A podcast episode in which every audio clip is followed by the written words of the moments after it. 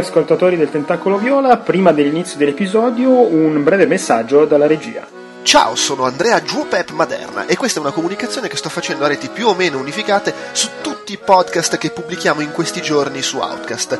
Di cosa si tratta? Di una modifica che eh, ho apportato al modo in cui appariamo su iTunes e che mi sembrava il caso di spiegare. L'idea nasce dal fatto che negli ultimi tempi abbiamo buttato fuori con cadenza bene o male settimanale un sacco di roba fra The Walking Podcast e Outcast Popcorn in cui non si parla di videogiochi e magari c'è chi ci segue e vuole sentirci parlare solo di videogiochi o magari solo di cinema e tv. È una cosa a cui stavo pensando, è una cosa che ci è stata chiesta nei commenti su iTunes e anche con qualche messaggio privato e quindi sono intervenuto. Come? Non ho modificato i feed dei podcast che già esistevano perché non volevo creare casini e poi comunque magari c'è gente a cui le cose vanno benissimo così, non vedo perché cambiargli le cose all'improvviso senza avvisare. Ho però creato due nuovi feed, quindi due nuovi podcast che trovate su iTunes, perché insomma non è che ce ne fossero già abbastanza, no?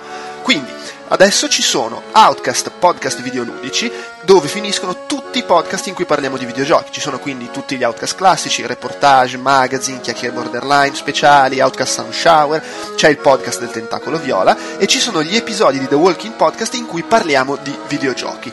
E poi c'è Outcast Cinema e TV, in cui finiscono tutti i podcast in cui parliamo di cinema, TV e anche di libri e fumetti, perché insomma mi sembrava esagerato particellizzare ulteriormente. C'è quindi Outcast Popcorn, c'è The Walking Podcast quando non parliamo di videogiochi e c'è il Tentacolo Viola, perché insomma quello è il cerchio bottista, si parla di tutto.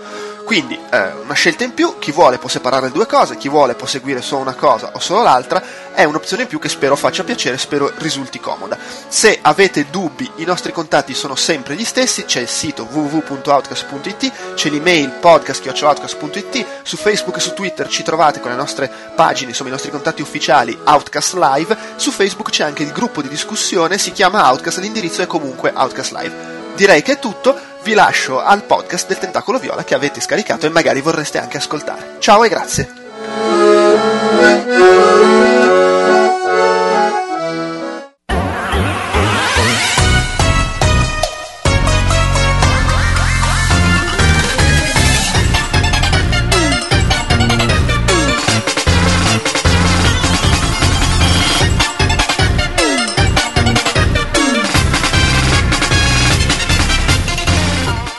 Ciao a tutti e benvenuti al 43 episodio del podcast del Tentacolo Viola. Questa sera, insieme al sottoscritto Davide Moretto, abbiamo Paolo Cego. Buonasera a tutti. E per la prima volta qui al Tentacolo abbiamo l'onore, l'onere e il piacere di ospitare direttamente a multiplayer.it Fabio Palmisano. Ciao Fabio. Ciao, buonasera a lei e buonasera a tutti i suoi ascoltatori. Questa è una frase che sognavo di dire da sempre, perché la sento sempre a Radio 24, la volevo dire anch'io. Che poi nelle radio ci sono quelli complimenti per la trasmissione. Sì, sì, sì, eh. quello è il secondo sogno, però questo era il primo e grazie per avermelo fatto realizzare. Bene, adesso possiamo chiudere qua la puntata. Allora Fabio, benvenuto prima di tutto. Grazie mille, è bellissimo grazie per l'invito. È 20 minuti che stiamo parlando, ma questa è una pantomima triste per che, No, se vuoi un attimo così, a parte che probabilmente ti conoscono tutti i nostri ascoltatori, però così se vuoi dire quattro parole su di te... Cioè... No, non penso proprio che mi conoscano perché io di, di mestiere faccio l'ultima ruota del carro di multiplayer.it, quindi mi occupo prevalentemente di recensioni mobile in questo, in questo, preciso momento della mia vita e quando non sono impegnato appunto a svilirmi in questa attività eh, appunto poco o ben eh, davvero degradante eh, mi occupo del, del, canale YouTube di Multiplayer. Sono io la mente brillante dietro a tutti questi contenuti di qualità che vedete sul, sul canale YouTube di multiplayer.it e sono anche responsabile di quella immensa porcata che è First Person Show che sta macinando soldi con una campagna su Indiegogo che scade tra l'altro, grande momento promozionale, qua puoi metterci in editing il bling della, del, del, messaggio promozionale. tipo che il prezzo giusto. e, che scade, amici miei, tra otto giorni, quindi buttate i vostri soldi. Beh, considerando le nostre tempistiche di uscita, che probabilmente uscirà martedì questo episodio... allora mancheranno meno di sette giorni, quindi buttateli ancora più velocemente. Perché è, è, pur sempre meglio della droga.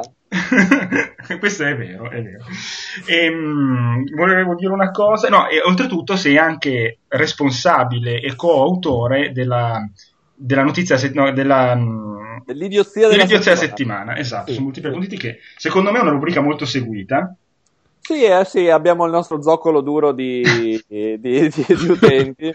Che, che, che, tra l'altro sono estremamente fidelizzati. Mi è capitato, e apro e chiudo la parentesi, l'altro giorno stavo passeggiando per la ridente Udine mi ha fermato un ragazzino da lontanissimo dicendo Fabio Palmisano, Fabio Palmisano, che bella l'idiozia della settimana e niente. Beh, sono soddisfazioni, mi sì, sembra. Sì. Sarei stato più contento di essere fermato per oh, grazie per il premio Nobel per la medicina, però va bene lo stesso. Beh, però avresti dovuto fare altro, veramente. Eh, sì, sì, sì, ho sbagliato tutto nella vita, quello è evidente. Anche se secondo me come divulgazione scientifica l'idiozia della settimana spesso fa, fa il suo, eh, insomma. Sì dà dei grandi stimoli. Poi, eh, tra l'altro, la puntata che abbiamo registrato ieri è, è anche molto bella perché parla delle, dei metodi per vendicarsi della gente tramite posta. Quindi ce ne saranno molte belle. Può tornare utile. sì, infatti, beh, è, c'è comunque dell'utilità.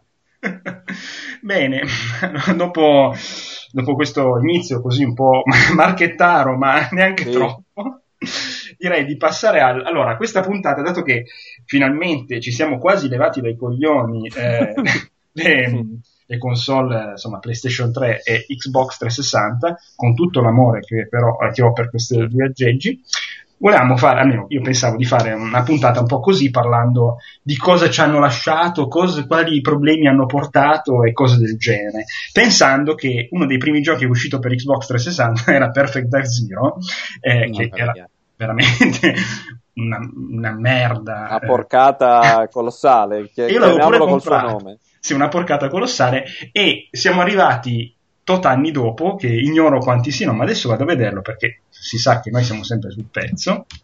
Eh, tot anni dopo a robe tipo Forza Horizon eh, o eh, insomma Forza 4, quindi roba veramente di alto livello. Ecco, Fabio, se, tu che ricordo hai dell'inizio di questa generazione? Se hai dei ricordi.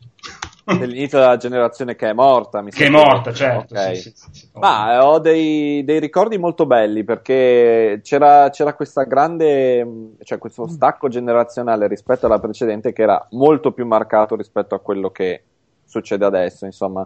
Quindi eh, il passaggio da Xbox a 360, da PlayStation 2 a PlayStation 3 era una bella bordata, c'era, c'era, anche un clima molto più elettrico attorno, probabilmente anche il fatto che ehm, la cosa che, che, che, ci ha fregato in, in, questo passaggio di generazione è che eh, abbiamo avuto gio- un lungo periodo di giochi cross-gen, quindi bene o male usciva il gioco su PlayStation 3 e su PlayStation 4 e su 360 e su Xbox One e quindi non c'era questo stacco che invece è avvenuto nella precedente generazione. Sì. Quindi tu avevi la PlayStation 2, ti attaccavi a sta gran ceppa di minchia perché il gioco figo usciva solo su PS3. Sì, e quindi quello è, è, è, stato un bel. lo conservo ancora come un bel ricordo perché ricordo i primi giochi usciti sulle console allora di nuova generazione erano veramente magari non i primissimi, però non c'è voluto tanto per avere dei giochi fighi. Insomma, a me, bene, se non ricordo male, Gears of War è uscito il primo Forse... anno di vita di, di, di 360. Sì, no, spero di non dire una cazzata. E, Gears of War è stato veramente uno dei primi a, esatto. a farti vedere, porca troia, che figata. Pensa Però... tu adesso, dopo un anno di next gen, cosa abbiamo? Poca roba ancora. Sì forse quello più Bloodborne forse è quello più che è, è, uscito nel primo anno di vita sì alla fine del primo anno di vita un po' sì. come Drive Club con è proprio la stessa roba un PlayStation 4 ehm, sì peraltro eh, oltretutto quello che dici è giusto peraltro Microsoft l'Xbox vecchio aveva deciso no, da oggi non esce più sì, un cazzo. Sì, sì, esatto, esatto. Proprio il taglio, taglio, netto con l'accetta proprio in, in faccia. esatto, di chi aveva speso i suoi 800.000 lire per comprarlo. E, e, tu Paolo, visto che hai ancora un backlog, credo, del secondo o ancora... terzo anno dell'Xbox. Io, io sono ancora completamente immerso nella, nella vecchia generazione. È stata... Mm, è stato un, un, rapporto un po' conflittu- conflittuale perché comunque è una generazione che ho visto con gli occhi dell'impiegato di settore, diciamo, piuttosto che con il, so, il, il sense of wonder no, del, del, consumatore. Uh, perché, un po' come Rocco uh, Siffredi che vede un porno, diciamo. esatto, perché io comunque um, quando mi unì a, a, Rockstar più di insomma quasi dieci anni fa ormai uh, c'era ancora la PS2 per carità, però, però c'è anche da dire che il mio primo impatto con la, quella allora Next Generation era fu un 360 ma non fu chissà che gioco ma fu il table tennis. Eh, già è vero. eh, se te lavori per Rockstar ti immagini ah cavolo non vedo l'ora adesso faremo uscire chissà cosa e poi arriva in ufficio. No veramente stiamo per fare table tennis. Ah. Che però era fighissimo eh, ricordiamo era eh, ok. Eh, però tra l'altro mi ricordo una, una, cosa che la prima cosa che ho pensato quando arrivò il 360 non fu oh che bello al di là del fatto Scusate, al di là del fatto che fosse appunto table tennis, quello che sia, ma proprio mi ricordo questo pensiero distintamente che fu, oh che palle, chissà quanti tomi di terminologia ufficiale dovrò impararmi di nuovo. Mm. E sono cose che chi non diciamo, ha lavorato come, come, tester o comunque ha lavorato nello sviluppo di videogiochi non, diciamo, non apprezza per fortuna, perché sono problematiche prettamente legate a, dall'altra, par- dall'altra, parte della staccionata che il consumatore finale non può fischiare di meno, ma mi ha privato su quelle cose che mi hanno privato del, di questo appunto di, questa, di questo sense of wonder perché eh, già mi immaginavo quanti cavoli di nomi diversi per i controller avrebbero, avrebbero introdotto sia, sia, Microsoft che Sony, che comunque sono le cose che ci tengono tantissimo, piuttosto che, che ci sia uno strafalcione grammaticale no? nel, nel, menu di, di pausa, quel che sia. Eh, e quindi c'è stato quel, diciamo, un, un, po' un rapporto conflittuale. Poi, dopo table tennis, son, ho avuto abbastanza soldi per comprarmi le console per conto mio e finalmente ho potuto farmi un'idea un po' migliore. Se non che, qui devo mettere un'altra volta le mani avanti, io io PlayStation 3 l'ho comprata in ritardo e com- a-, a, tutti ho detto che l'avevo comprata perché volevo giocarmi a Metal Gear Solid 4, mm-hmm. soprattutto perché eh, non volevo che nessuno me lo spoilerasse, quindi ho fatto la colletta e me lo sono comprato. In realtà non so ancora ad oggi il perché, me lo sono comprato per giocarmi a Folklore, che era, che era un gioco. Mamma mia! io non so perché mi, mi, mi, attirasse quel gioco, ma lo fece così tanto che io eh, fu il vero motivo per cui me lo comprai e fu una delle delusioni più cocenti che, che, che, ho mai avuto nella mia storia di videogiocatore. Era proprio un gioco, ma non terribile, ma proprio poco ispirato, insulso, cioè, insulso. insulso. Eh, e però avevo, eh, ormai l'avevo comprata e quindi poi giocai ma... anche a Metal Gear Solid 4 che purtroppo anche lì non, non è che mi tolse cioè, una scelta di merda esatto. mi hai tolto le parole di bocca. È stato un inizio di, di, di, generation traumatico. Sia da un punto lavorativo che da un punto di vista del consumatore. Beh, io PlayStation 3 la comprai sempre dopo uno o due anni che era uscita quando c'è stato il primo abbassamento di prezzo perché volevo giocare a God of War 3 God of War 3 è uscito un anno dopo esattamente eh, queste cose. Invece ricordo con tanto amore che il, eh, il 360 l'avevo pre- visto sul volantino di Saturn, che non esiste più tra parentesi, Saturn intendono il volantino, eh, che, mm, che, era in uh, offerta a 270 euro, per esempio era la versione senza hard disk, però loro ci mettevano un hard disk da 20 giga e anche Tony Hawk che a me piaceva pure la serie. Quello era una, una porcata da Tony Hawk Skate con la 8. Sì. Eh, esatto. E, ehm, allora vado uh, al Saturn di, di Assago, me lo ricordo, e lì mi guardano come se fossi un alieno dicendo ma non c'è nessuna offerta, non c'è nessun volantino. Oh, allora io ho fatto, sono andato dietro con l'omino nel suo computer, siamo andati sul sito di Sato, vede quello, ah, eh, cosa facciamo chi è responsabile? E l'altro, eh, dobbiamo darglielo. E allora, grazie. mi fanno schifo i miei soldi. Perché... e allora poi siamo andati in cassa con il responsabile e l'altro tizio del reparto videogiochi e la cassiera ci guardava stranita perché venivano 600 euro, una roba del genere. e invece poi mi hanno venduto questa cosa. Sono arrivato a casa, ho messo dentro Tony Hawk e ho detto, mm, è un po' diverso da quelli vecchi, non è così divertente. Me lo ricordavo meglio. Me lo ricordavo meglio. Però poi ho preso Prey e allora... No, Prey mi era piaciuto, devo dire, che anche quello è stato uno dei primi giochi che ho messo su 360 e ha carino. Mm. Tra l'altro, chissà quando esce Prey 2. esatto, vero, che strano. Beh, se pensi posso, che. Posso dire una cosa, sì. giusto che mi avete dato l'aggancio? Bethesda merda. Scusate, lo dico ogni episodio. Eh, peraltro secondo me in maniera del tutto gratuita, eh, comunque. Eh, mi dispiace, però eh, no, nella fattispecie di Prey 2 è ficcantissimo. Cioè, proprio... Sì, sì, vabbè, ma, que... ma poi Prey non era di Bethesda, eh. adesso è di Bethesda, ma allora non, es- non ce l'aveva ancora Bethesda. No, era Take 2 perché ci ho lavorato io quel gioco, quindi sicuramente... Adesso è di Bethesda e, e, lo usano come sottobicchiere. esatto. lo, lo, usano quando c'è un tavolo che balla. Aspetta che vado a prendere Prey 2. Peraltro, adesso non c'entra una mazza, ma credo che annuncino ufficialmente Red Dead Redemption 2 o Red Dead qualcosa, eh, volevo dirtelo Paolo. Così il tuo dramma umano continuerà, devi comprarti qualche console nuova. Posso onestamente dire che non ne, ho, non ne so nulla e mi fa un po' strano perché vuol dire che veramente il, il, il, mio, il cerchio si è chiuso, oh, completamente chiuso. Ti hanno cancellato dai database di Rockstar. esatto. Ma allora, invece, eh, un, allora, questa, questa generazione qua ha avuto, secondo me, degli, de, cioè sono nate delle saghe molto molto belle. Eh, tu Fabio, hai, sei, so che tu e tuo fratello giocate come se non ci, avete giocato come se non ci fosse stato un domani, nota tutte le perifrasi, a, a, come si chiama? Oh, Borderlands. Borderlands. Esatto, sì. esatto. Sì, è vero, è vero. Eh, sì, Borderlands è stato uno dei, dei giochi sicuramente che, che, ho giocato di più nella, nella passata generazione, appunto allora, non è che eh, sputo nel piatto in cui ho mangiato e, e, che mi ha fatto divertire per così tanto tempo, però diciamo che Borderlands forse non sarà quello che mi porterò nei miei ricordi tra dieci anni, perché mi sono divertito tantissimo, però soprattutto avendo dovuto recensire la Ransom Collection recentemente, mm, sì. Borderlands è un gioco che se ci giochi adesso è veramente invecchiato, secondo me, malissimo, ma proprio male, male, male. Quindi eh, è una di quelle cose che è meglio ricordarsela così come erano senza andare a, a riprenderlo in mano.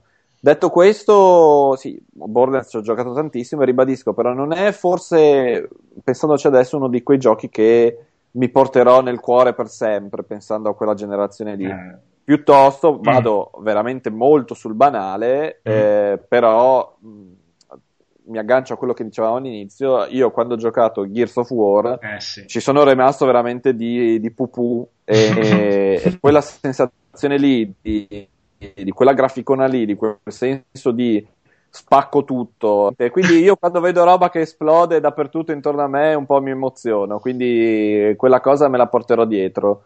E poi, ecco, diciamo che se io penso alla generazione scorsa, considerando il fatto che io comprai prima il 360 e poi molto dopo PlayStation 3. Mm. Eh, ecco, io penso a Gears of War. Cioè, il primo Gears of War è l'immagine della, della generazione scorsa nel mio cuoricino. Eh, condivido la cosa perché io l'ho com- anch'io ho presi prima il 360 e eh, eh, con un mio amico gioca- la, la, prima volta l'abbiamo comprato insieme, siamo andati a casa sua e ci siamo far- messi a fare la coop in due sulla stessa TV ovviamente, uh-huh. che è mhm. una figata pazzesca. Sì, sì, era fighissimo. Eh, ed era una roba bellissima, con uno che tiene, cioè mi ricordo ancora la scena dove tu dovevi eh, puntargli addosso il, il, il, faro tipo occhio di bue gigante, perché se no se, lui, se l'altro personaggio andava al buio arrivavano i pipistrelli, quella specie di pipistrelli maledetti e ti, eh sì. e ti sì, sbranavano, sì. ma roba... Ma poi comunque, vabbè, si può ridurre il tutto e eh, vabbè, ma dovevi sparare ai mostri, però a ripensarci comunque,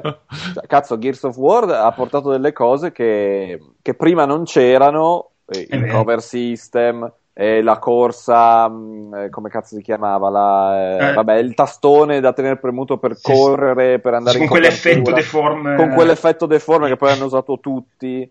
Eh, Aveva anche introdotto la meccanica di ricaricare arma abbastanza Esattamente. Eh sì, cioè, oh, era tanta roba per un gioco dove dovevi sparare ai mostroni, quindi io gli sarò eternamente grato.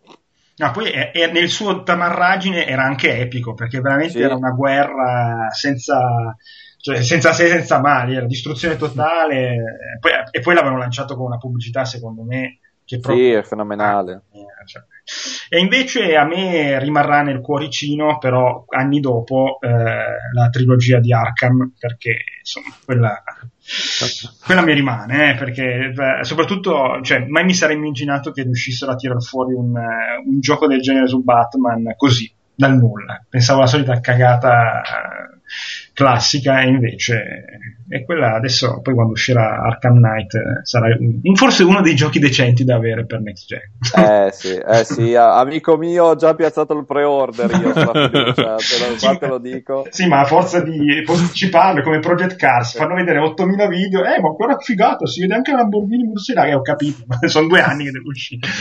E invece tu Paolo cosa, cosa ti porti nel cuoricino di questa console di questa generazione ma la, la, prima memoria che torna a galla non che abbia a che fare con il lavoro, quindi no. avrei potuto dire magari GTA 4 perché comunque ebbe un impatto abbastanza grosso, ma al di là dei, dei giochi su cui ho lavorato io, sicuramente Bioshock, soprattutto le prime eh. ore di gioco di Bioshock um, furono, furono un ottimo incentivo per Uh, c'ho, due giochi, anzi, Bioshock. Il primo è Bioshock e fu un, uno degli incentivi per appunto comprarsi poi anche il, il, il 360 perché eh, c'è da dire che è comunque uno dei miei giochi preferiti di tutti i tempi e, e resta tutt'oggi System Shock 2 e quindi comunque era abbastanza di parte, quindi lo aspettavo con, con trepidazione, Bioshock, tra l'altro ne parlai forse qualche uh, a sua volta, fu anche una mezza delusione al, al suo tempo Bioshock, perché Ma quando... No. Aspetta, perché... Ah prima che uscisse tutte le avevano cominciato a, costruire queste immagini intorno al gioco per fare marketing ovviamente che avrebbe dovuto essere un determinato tipo di gioco una volta che avevo il prodotto alle mani mi sono trovato un, un gioco molto più streamlined molto più con le frecce che dicevano dove andare con, con sì. m- molto più co- commerciale volendo ok poi col senno di poi me ne sbatto di che fosse commerciale perché l'esperienza soprattutto delle prime ore fu fantastica non, ad oggi neanche quando ho visto Columbia la prima volta in Bioshock Infinite fu ho avuto no, lo stesso no. effetto e il secondo gioco invece è che mm. eh, fu uh, decisamente um, Dead Rising Dead Rising ah. Capcom e me lo ricordo specialmente perché, um, soprattutto perché stavo lavorando comunque uh, su GTA 4 al tempo, o, o, o, di, o, di, lì a poco avrei cominciato a lavorarci. E la cosa che mi stupì più di tutte e che mi fece capire che effettivamente quella era, la, vabbè, a suo tempo la Next Generation, è che un gioco come Dead Rising aveva una quantità di variabili così enorme che mi, appunto, mi, mi, esplodevano le sinapsi, cioè te potevi fare le side missions in mezzo alle main mission, potevi fare i boss fight con questi, questi sopravvissuti che ti portavi appresso, che facevano parte comunque delle side mission, e, lo, e lo stesso, nello stesso momento ti riuscivi a unire queste due meccaniche di gioco assieme e il gioco non si rompeva. E venendo da un appunto da, da, dal settore del, del, testing, questa cosa a me mi stupì in modo clamoroso perché non, mi, non concepivo come riuscissero a aver calcolato tutte queste possibilità senza che appunto il gioco si rompesse e mm. secondo me Dead Rising ad oggi è ancora un gioco stupendo. Cioè, le possibilità di quel gioco mi, mi fanno venire mal di testa soltanto a pensarci.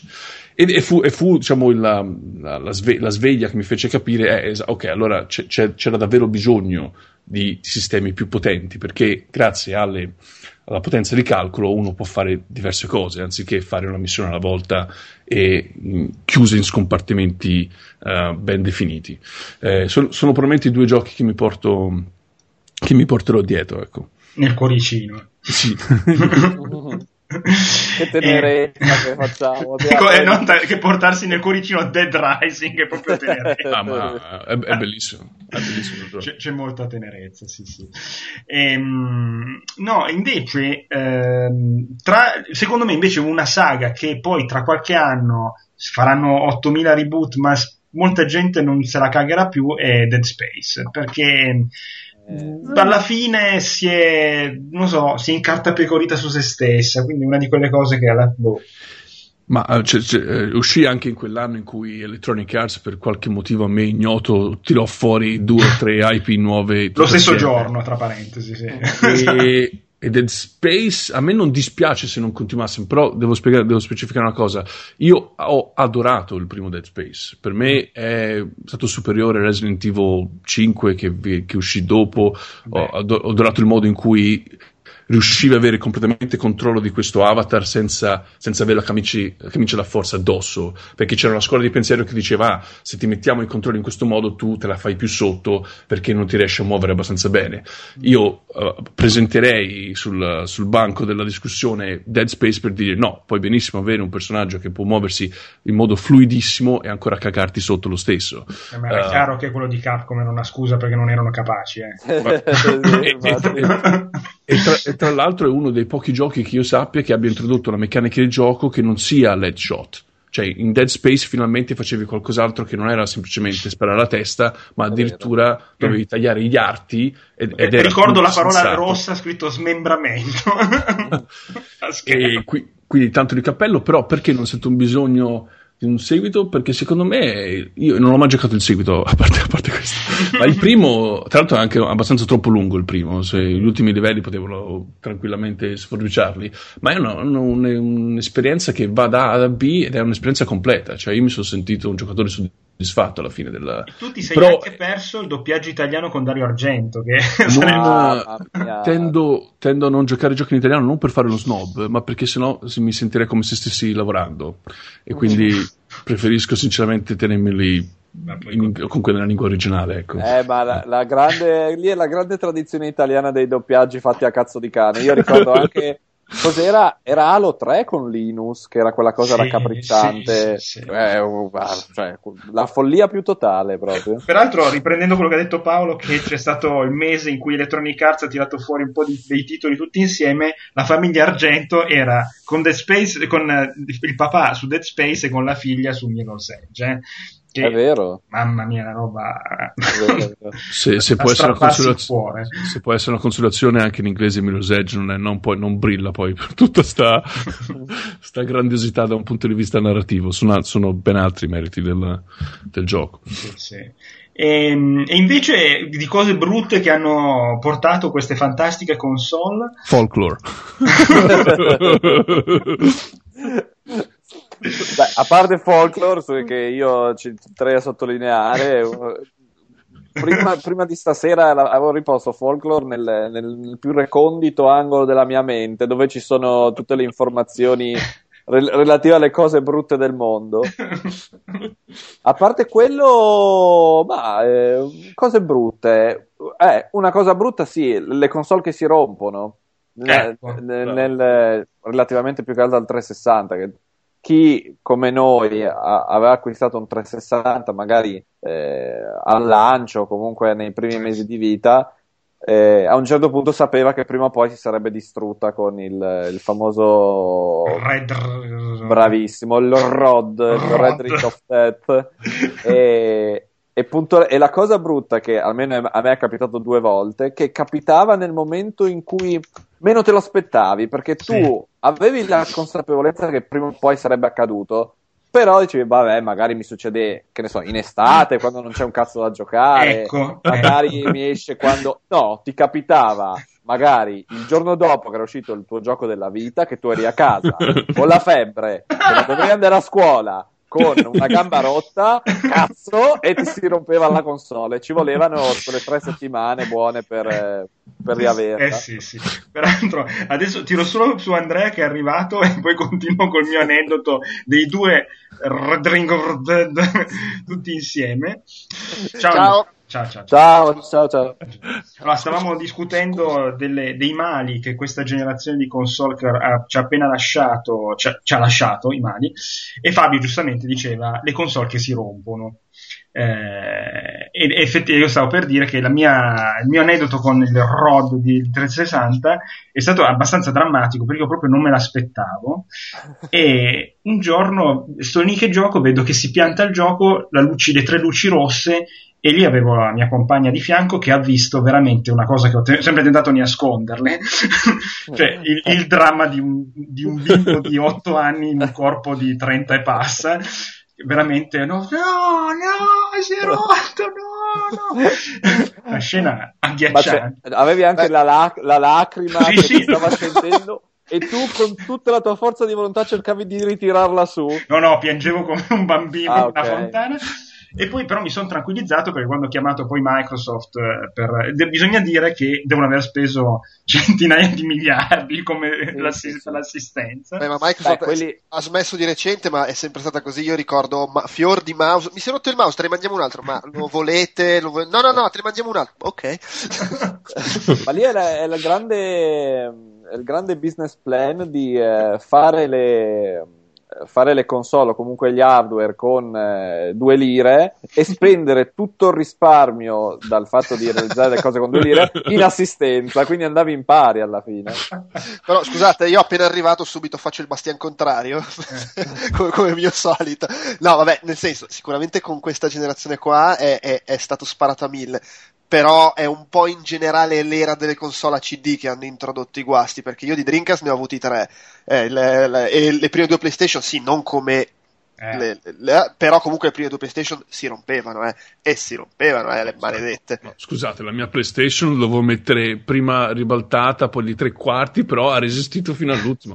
dieci, vabbè, anni, dieci anni di servizio. Però a, un certo punto iniziavi a doverla mettere ribaltata. Nel senso, Sì, sì, eh, certo, e ripeto, io Dreamcast 3 ne ho avuti.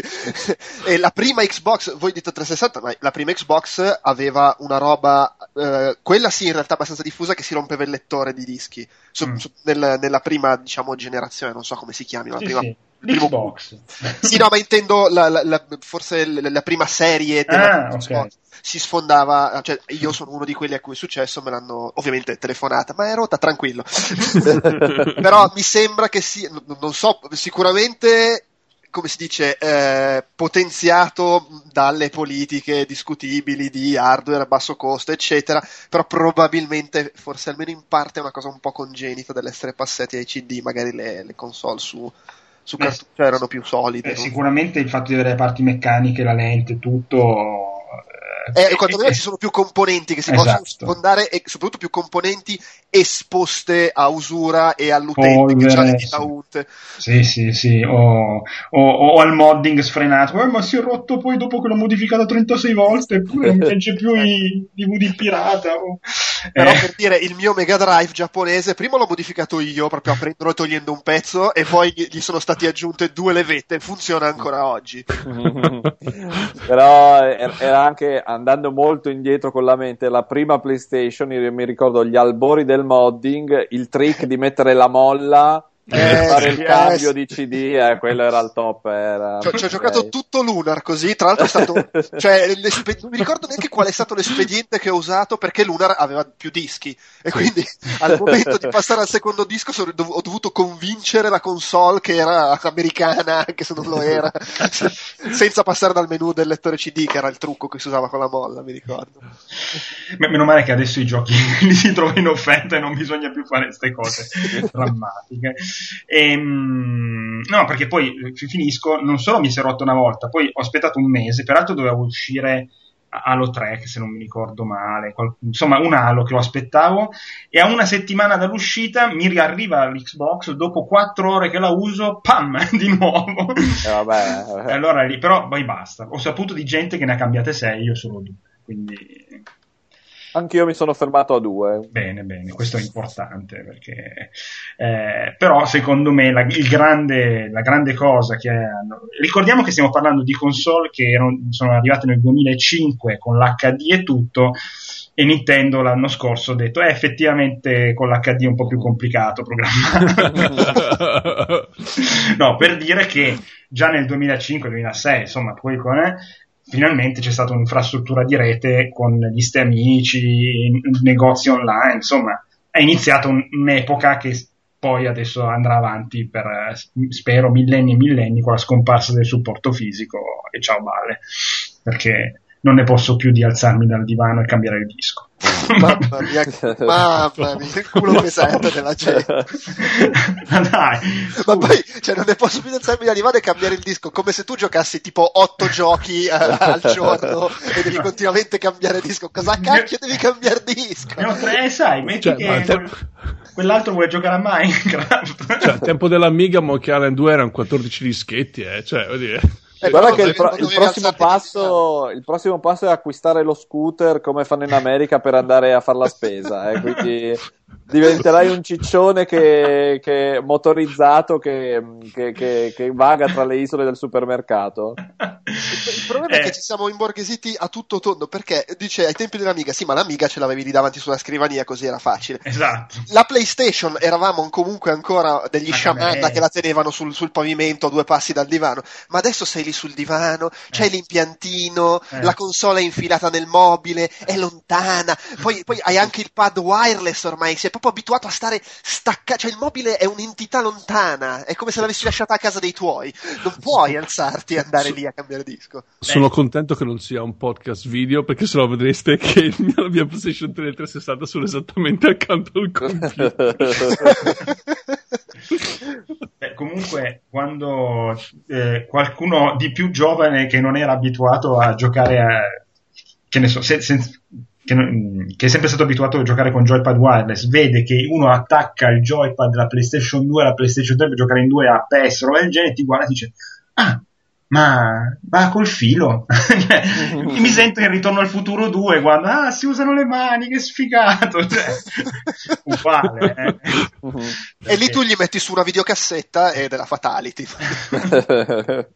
no, veramente c'è stato un, un cambio con eh, i servizi stream, cioè veramente Peccato che è fallito on live, perché io ci credevo anche. è, è, ufficiale, è fallito? Sì, sì. sì, sì. I brevetti li ha comprati Sony e la società è fallita. Okay.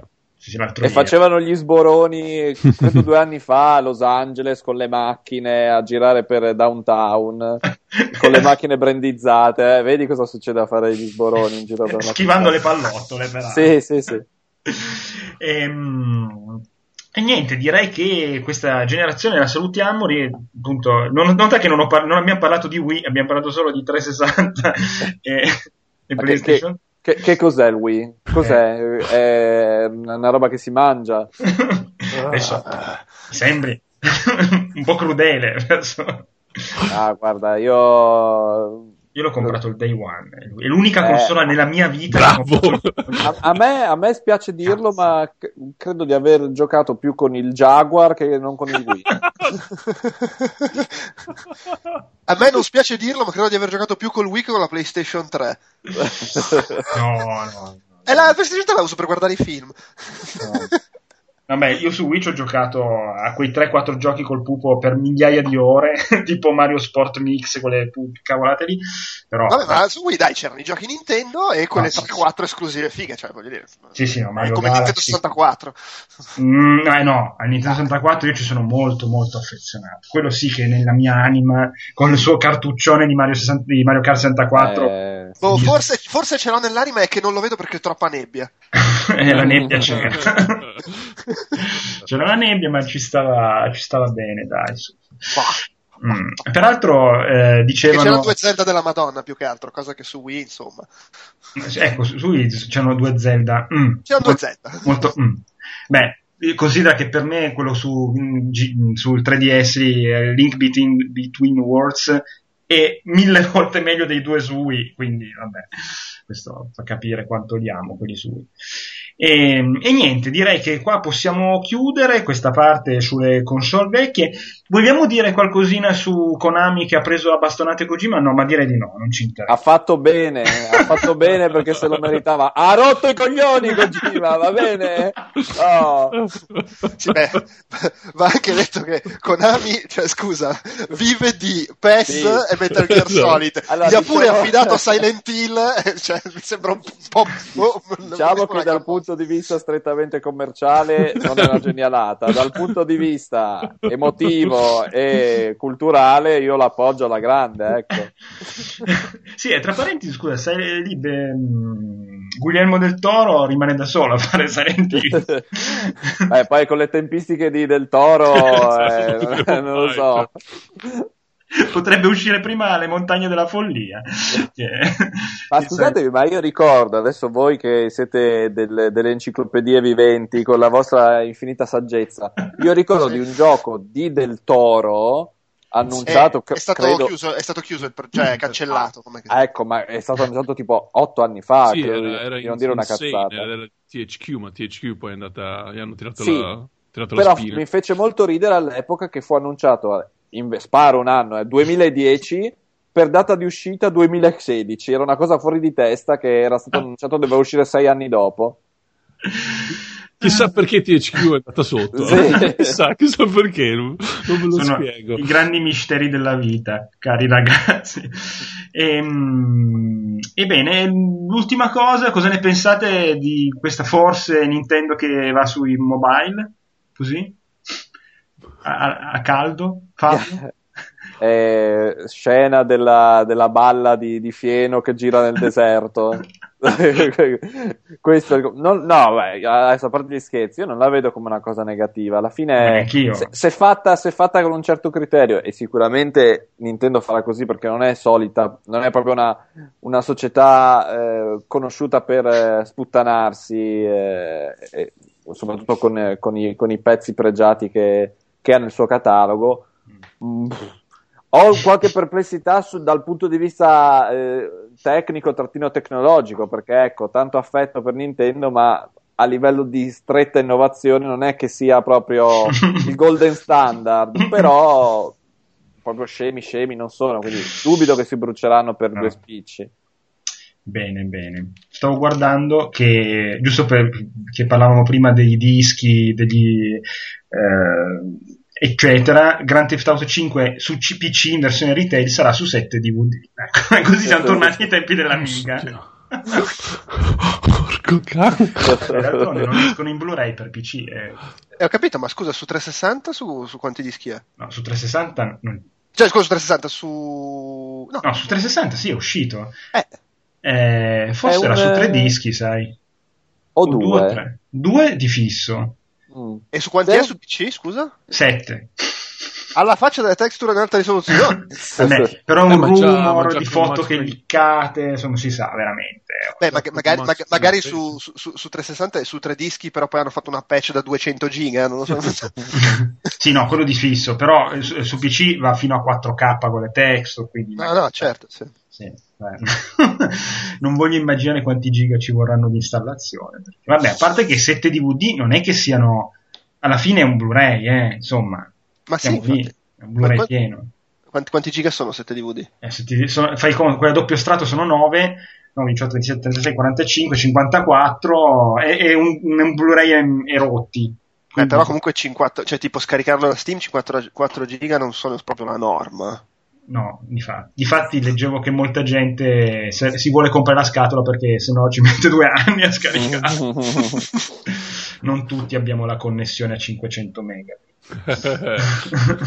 Pezzente. Eh, io ce l'ho a 100 però. Eh, io...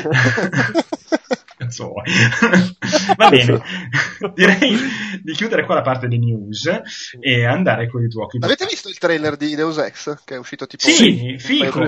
Sì, sì, sì, sì. Mo, okay. Oh, bravo, sono con te. Ma, eh, ma sono, no, vabbè, sono, quei trailer da, da, da, da emozione. Certo. Esatto, come, esattamente come hanno fatto per, per il primo. Sì, ma, ma um... non, non, me ne ha date di emozioni. Cioè. Appunto, eh, nel senso, eh, probabilmente spaccano a metà chi, chi, li vede, tra chi dice mamma mia che figata, e il pre-order, e chi viene lasciato abbastanza indifferente. Sì, sai qual è il problema forse? È che allora, per, vabbè, non mi stai facendo vedere il gioco, sti cazzi, tanto lo sappiamo che all'annuncio non si vede mai il trailer che ti fa vedere il gioco, a parte rarissimi casi. Che, che poi è quello che interesserebbe a me. Però, cioè, è un trailer di un Deus Ex in cui si vede solo, solo, solo lui che fa Ninja Gaiden.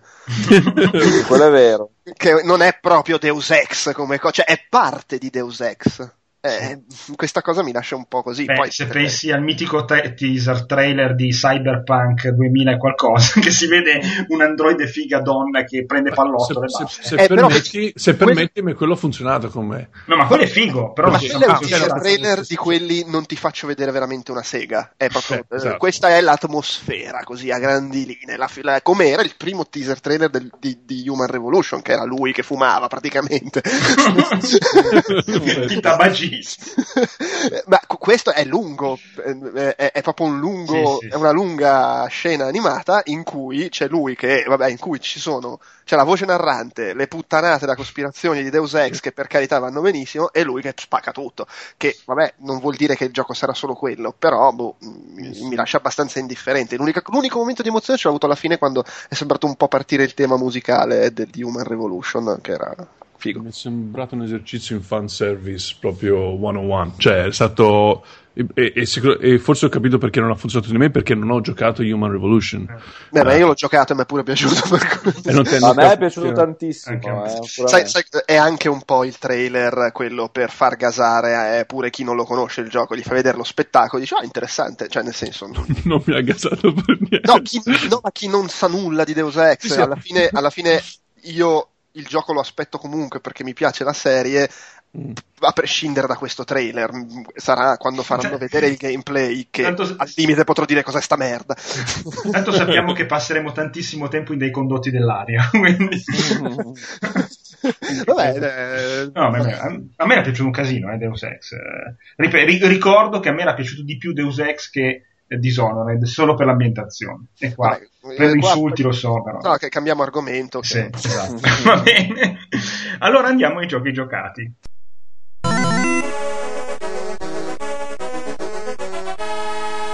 Prepare to qualify. Giocati. Allora andiamo a vedere un attimo chi parte. Chi parte. Eh, Fabio, posso chiederti di partire con uh, il titolo di Electronic Arts? Sì, st- ti stai riferendo forse a Battlefield Line, cioè Battlefield Underline. Quello lì, esatto. sì, allora, ehm, ci ho giocato per, non so neanche io bene perché, me, me, me, me l'hanno dato, mi hanno detto, oh, giocaci e, e non mi è piaciuto. Eh, non avevo giocato gli altri Battlefield, non, non, gioco in multiplayer, quindi mi sono giocato solo la campagna mm. e non mi, non mi, è piaciuto. Io ci credevo anche un pelino perché ho profonda stima nei confronti di Visceral. Mm. Ti voglio tanto bene per il Dead Space di cui abbiamo parlato prima a me non aveva fatto neanche così schifo Dante's Inferno, quindi eh, gli volevo ancora bene quella volta. Ho detto, ma vediamo se riescono a, a tirare fuori qualcosa di buono da questo Battlefield. E hanno fallito miseramente, secondo me, perché eh, l'idea, magari anche buona in partenza, di mh, fare una specie di videogioco su, tipo The Shield Mm. Eh, quindi basato tutto su questa trama divisa in episodi e tu che sei un poliziotto quindi non è che puoi spaccare tutto, devi cercare anche di arrestare i cattivi, non funziona nella pratica perché tu passi il tempo a arrestare questa gente, questi nemici con un'intelligenza artificiale pessima, un level design brutto, una storia che non, non ha senso, proprio un, un gioco veramente stupido. E, Beh, e... mi sembra esaustiva come recensione. Es- ecco, mi sembra, sembra abbastanza esaustiva. In più, ah, pur non giocando io con i multiplayer, solo a vedere che eh, giocando sblocchi i pacchettini eh, che ti permettono di sbloccare degli elementi per il multiplayer sulla falsa riga di eh, FIFA Ultimate Team, per dire, Ecco, mm. quella roba lì per me è già la pietra tombale. Se già non volevo giocare in multiplayer con Battlefield Hardline, vedendo questa cosa qua proprio non esiste. Per me eh, queste dinamiche qua di spacchettamento dei, dei, premietti mi fanno proprio accaponare la pelle. Mm. Beh, avevo l'impressione che non fosse riuscitissimo il gioco, eh? però... è una, una realizzazione infelice di troppe idee sbagliate. Ma io ho visto anche tecnicamente dai video che è abbastanza sottotono rispetto a un, a un insomma, a roba di, quest, di quest'anno qua. Cioè, sì, io non ho, ti ripeto, io non ho mai seguito, seguito, tanto Battlefield. Chi ne sa più di me parla di, di un motore grafico che ormai eh, sente tanto il peso degli anni e non, eh, e non delivera più. Poi, boh, io posso dire che è, è abbastanza mediocre anche da quel punto di vista. Ottimo, bene. bene, tanti saluti Electronic Arts. Ciao amici. Amicici. Eh, invece, Andrea, questo, Sì. questo qua non ho mai sentito. Come? Non hai mai sentito Titan Souls? No, Titan Souls, no, fammi vedere. È un gioco che è spuntato alle 3 dell'anno scorso. Eh, è uno di Devolver Digital. Ah, dimmi, di, dici. E, dici. e- e esce in, in questi giorni, in questi giorni quando uscirà il podcast, in realtà è la prossima settimana. Ehm, è, allora, è uno di quei giochi nati dalle- da una game jam sì, o sì, come sì. cavolo si chiamava, cioè l'idea figa e poi Devolver dice ah bello, fateci il gioco fatto bene. E, e in pratica l'idea è ehm, tu controlli, pixel art, con- con- è, Eh. un- è tipo Shadow of the Colossus incontra Dark Souls. Ah, è questo, allora sì, lo conosco. Sì, sì, ok. Eh, L'idea è un gioco tutto one shot, one kill, cioè tu sei sto omino con arco e freccia, se vieni colpito una volta muori, eh, hai solo una freccia da tirare, quando la tiri devi andare pure a raccoglierla, eh, oppure la puoi attirare a te tenendo premuto il tasto, tipo telecinesi, e la cosa carina è che mentre si muove verso di te comunque è dannosa, cioè se colpisce un nemico mentre viene verso di te lo colpisce. Il gioco è strutturato tutto su scontri con boss, che sono questi titani, Mhm. ce ne sono una ventina, resto sul vago che è quello che hanno sempre detto, non dico nel dettaglio quanti sono, e anche i titani muoiono, la prima al basta che li colpisci una volta e muoiono. Chiaramente eh, il punto è che hanno i- il classico punto debole, cioè hanno tutti o l'armatura, la protezione, la- si mettono la mano davanti alla bocca e robe del genere, devi, quindi l- l'idea è che tu devi ogni titano capire come affrontarlo, capire qual è il punto debole e poi riuscire a colpirlo lì. Eh, e quindi è tutto, cioè nel senso le battaglie con i titani possono durare anche mezzo secondo, Cioè, ti, ti- ti sventrano con un colpo, li ammazzi con un colpo, cioè du- possono durare un attimo così come possono durare 10 minuti perché sei lì che continui a scappare cercando di capire cosa cacchio devi fare. E, ed è, è molto carina come idea, funziona, funziona molto bene. eh, so- è, devo dire, davvero brillante il design dei, dei singoli titani. Mm, vabbè, poi ci sono quelli più riusciti di altri, però insomma, eh, poi va anche a gusti, probabilmente un po'. E eh, l- è bello perché viene fuori un mix di abilità manuale, perché comunque devi essere bravo a fare le cose, soprattutto devi avere mira, perché c'è un colpo sul punto debole che magari è piccolino, e ci vuole intuito perché devi capire cosa fare e devi anche, capita magari che uno pensa di aver, ah, devo fare così, e non è assolutamente così, però stai mezz'ora a continuare a me- morire come un cretino convinto di aver capito, e ci vuole anche un po' la botta di culo, onestamente, perché tiri la freccia e devi centrare il bersaglio magari in mezzo secondo. In più i titani sono sparsi in giro, cioè all'inizio tu devi far fuori, inizi con proprio una roba che non è neanche un tutorial, ti spiega proprio al volo i due comandi con quattro figure e poi inizi, c'hai queste quattro porte con quattro titani da far fuori, se li fai fuori ti si spalanca il portone sul mondo di gioco e lì c'è anche un po' l'elemento Shadow of the Colossus, non solo nel fatto che sono tutti boss, ma anche nel fatto che li combatti senza neanche sapere bene perché, ma anche nel fatto che c'è questo mondo abbastanza ampio da esplorare dove sostanzialmente non c'è nulla se non devi trovare i posti dove stanno i titani per combatterli. Quindi c'è un po' Mm. quell'atmosfera da vado in giro, belle musiche, bucolico quasi. e vabbè, poi c'è la parte, la foresta, il deserto, eccetera. Ci sono anche piccoli puzzle, ci sono 3-4 titani che per riuscire ad affrontare devi capire anche come risvegliarli. Ah, bello. Allora, è molto bello, divertente. eh, fra l'altro, quando lo facevamo provare alle fiere era di una difficoltà veramente brutale e se ne sono resi conto, l'hanno ritarato e quando tu lo giochi è molto più accessibile. Se lo finisci, sblocchi la possibilità di giocarlo ad hard, che è quella difficoltà. Per capirci, io l'ho finito Mm. e i primi quattro titani, quelli, eh, quelli appunto del pezzetto iniziale, li ho fatti fuori relativamente in fretta, poi l'ho iniziato hard, ne ho fatto fuori uno e basta. E che altro? Eh, l'elemento Dark Souls sta anche nel fatto che c'è un po' di mitologia da scoprire, magari collaborando, nel senso che ci sono cose scritte in un linguaggio con delle rune che sono proprio un alfabeto, quindi lo puoi interpretare, anche se poi se finisci il gioco ti sblocca l'opzione di tradurli in automatico e, e ti rigiri tutto il mondo per andare a vedere cosa c'era scritto, volendo. L'unico... eh, io vi- ho visto che è uscita già una recensione di Edge, gli hanno messo 5. Mm. Su Seco- 10. Sì, es- ed è esagerato. Secondo me è, secondo me è la classica cosa di Edge che hanno le loro ragioni, però estremizzano. Perché eh, è il gioco che l'anno scorso eravamo tutti gasati. Io poi giocandolo devo dire, pensavo gli, gli avrei, lo devo recensire per igiene, pensavo gli avrei messo, che ne so, 9 e passa. In realtà vado più sotto. Mm. Perché è. Uh, cioè, onestamente finisce abbastanza in fretta. Uh, è un dato soggettivo perché poi è chiaro che uno può trovarlo più o meno difficile, è talmente aleatorio il fatto di combattere sti, sta ventina di, di, titani, poi magari io trovo difficile, quello che trovi facile, eccetera. Però a livello di difficoltà normale, secondo me è impegnativo, devi essere bravo, ma non è difficilissimo e io l'ho. Uh, sono arrivato alla fine senza aver ucciso tutti i titani perché è il classico gioco in cui puoi vedere i titoli di coda, però poi il vero finale, l'ultimo boss, devi far far tutto per riuscirci. E tipo ho visto i titoli di coda in pff, meno di tre ore ah, e ho visto la fine vera in boh, quattro ore, scarse, una roba del genere. È anche vero che poi se vuoi giocare a livello hard, poi, tu sblocchi dei modificatori, volendo puoi giocare con una vita sola. e non, non, non, so, non, so, neanche come si sblocchi, però c'è l'opzione per giocare senza la schivata. e poi con un braccio rotto, Perché? il tuo, però vero. Perché? E, e, boh, poi, e, ovviamente non so se magari finendo la hard si veda qualcosina in più. L'ho, l'ho chiesto agli sviluppatori, mi hanno detto che no, ho visto quello che c'era da vedere, però sai, magari mm. depistano.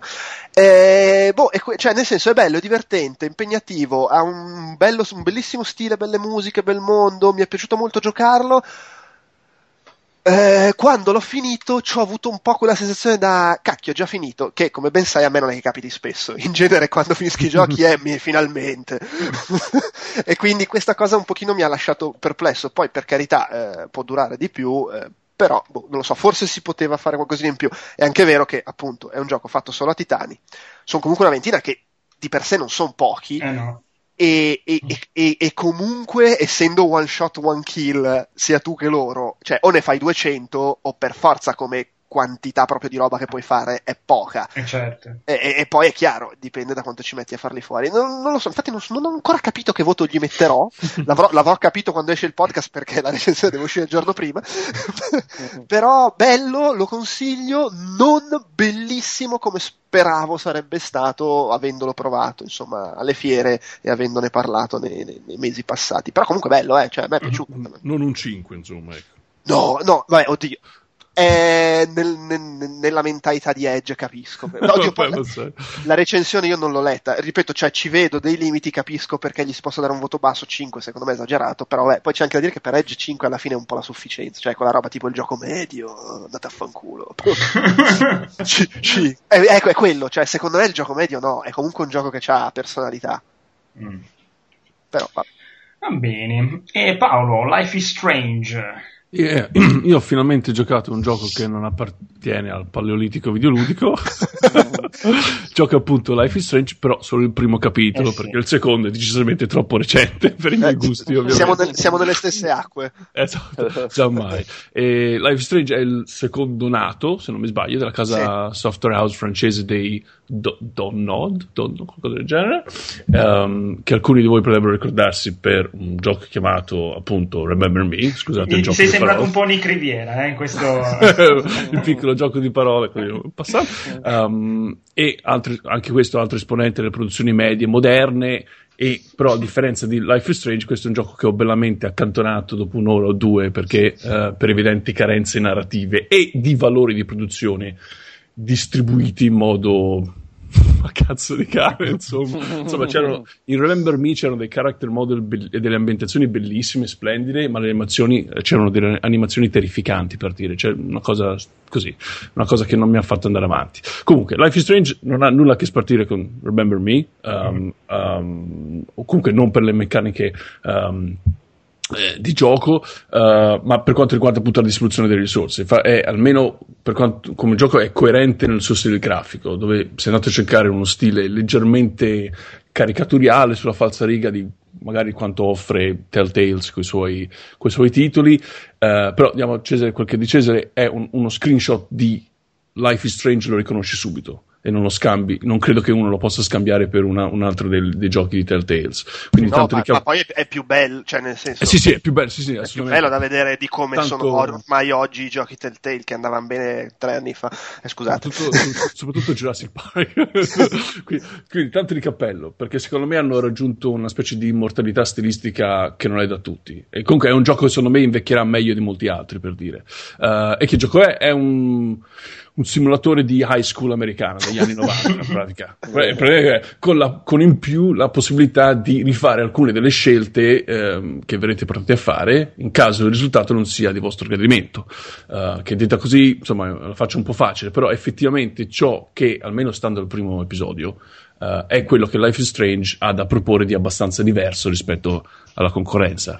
E la storia, la storia ruota intorno a questa studentessa di fotografia, insomma, studentessa che è appassionata di fotografia, abbastanza insicura di se stessa, uh, chiamata Max.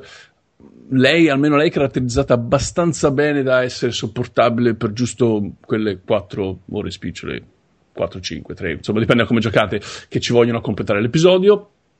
E oltre che sopportabile, uh, non escludo che uno ci si possa pure immedesimare, o se non con lei, almeno con a un amico nerd che ci prova spudoratamente, ma che insomma, Porello non si schioda dalla, dalla friendzone.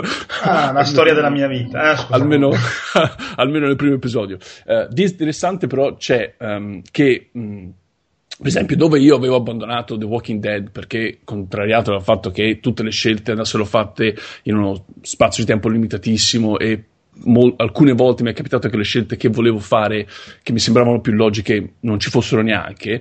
Um, qui si è presentata la soluzione ottimale uh, che non mi aspettavo, perché in Life is Strange uno interagisce con i personaggi prendendosi tutto il tempo necessario per rispondere e non solo, una volta fatta la scelta, il giocatore osserva lo sviluppo e poi può tranquillamente tornare indietro nel tempo e cambiare la, questa scelta, appunto, se non ha gradito come si sono svolte le cose. Che è un po' l'equivalente di giocare a un libro game andando al paragrafo successivo mentre con un dito tieni ancora aperta la pagina dove c'era il paragrafo precedente. Solo che in quel caso era appunto tu bari allegramente, eh, cioè, allegramente, qui invece in questo gioco è proprio contestualizzato e quindi cioè, puoi farlo, te lo dice lui stesso, sei autorizzato a fare questa cosa. Sì, dai, e, ci sono proprio delle sezioni che sono costruite apposta per sì, fartelo sì, fare, sì, come enigmi, eccetera. E, e comunque secondo me è una meccanica che per quanto mi riguarda vale da solo il prezzo neanche troppo elevato credo di, di ammissione diciamo. Poi vabbè la storia è abbozzata per adesso, discreta, volendo sufficiente, insomma. Uh, e la, la, poi c'è da dire che l'attrice che doppia il personaggio femminile non protagonista, che mi sfugge il nome, ma comunque un, un personaggio importante, è una cagna senza appello. Cioè, in, in, inglese è insopportabile. Non so, non so chi cavolo ha avuto l'idea di, di assumerla quella lì.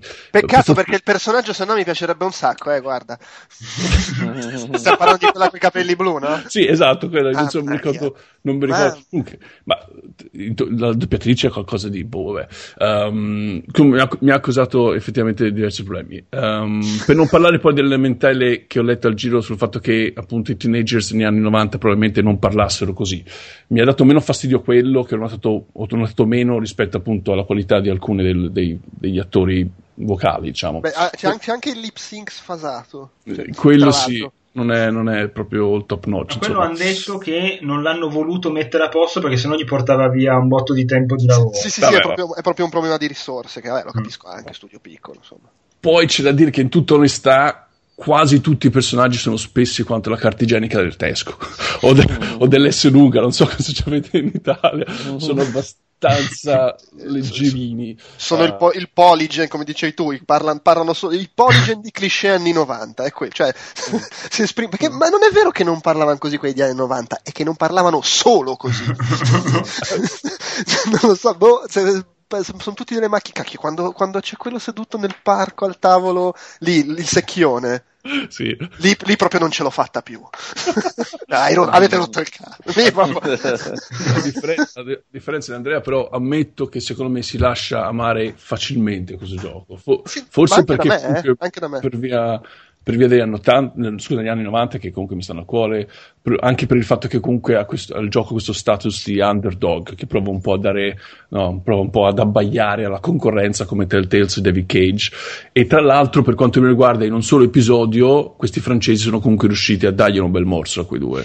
Uh, perché mi, mi sono, io mi sono divertito, cioè, mm, sì, sì, sì, lo, beh, gio- beh, lo beh, giocherei il secondo episodio, quindi per me è promosso, ecco. Sì, sì, no, io, io dico solo che è un peccato la scrittura proprio dei dialoghi dei personaggi, perché ogni tanto c'è anche qualche battuta carina, c'è il pezzo con gli skater che piglia anche un po' per il culo sta cosa del linguaggio, però è veramente... Cioè, il resto è molto bello, è molto bella l'atmosfera, è, cinematograficamente fatto molto meglio secondo me di quelli Telltale e di quelli di David Cage. Questa è gente che secondo me ne capisce un pochino di più di quello che sta provando a scimmiottare. Eh, tipo la, la scena nel, iniziale sui titoli che cammini nel corridoio della scuola è bellissima, la colonna sonora è usata benissimo. I dialoghi, secondo me, Sì, sono, sì, un sono un po' così, ma nel complesso il gioco a me è piaciuto e vo- voglio andare avanti. Mi lascia interdetto il fatto che in- tu- tutti gli italiani che vedo dicono: Oh, ha scritto benissimo. Boh, Insomma, non lo so. Cioè, qua c'è qual- o ca- io capisco l'inglese meglio di loro, o loro lo capiscono meglio di me. Credo, credo pro- probabilmente, la, probabilmente la prima perché ho trovato gli stessi problemi, ecco. Sì, Mi ha- Mi conforta perché tu vivendo a Londra magari un pochino l'inglese lo No, capisci. però, però, però ammetto, mi ha, da- mi ha dato proprio fastidio alcuni do- dopp- più, più della scrittura proprio il doppiaggio, perché mi sono stupito, perché la doppiatrice di Max secondo me è bravissima. Mi piace, ha una voce calda, non, non- non- non stressa troppo. E, e comunque devi fare un personaggio abbastanza difficile perché è un personaggio che è un- potrebbe benissimo tr- tramutarsi in una palla al piede dopo tre secondi, no? tipo che cazzo, Batman, tipo da- datti una mossa.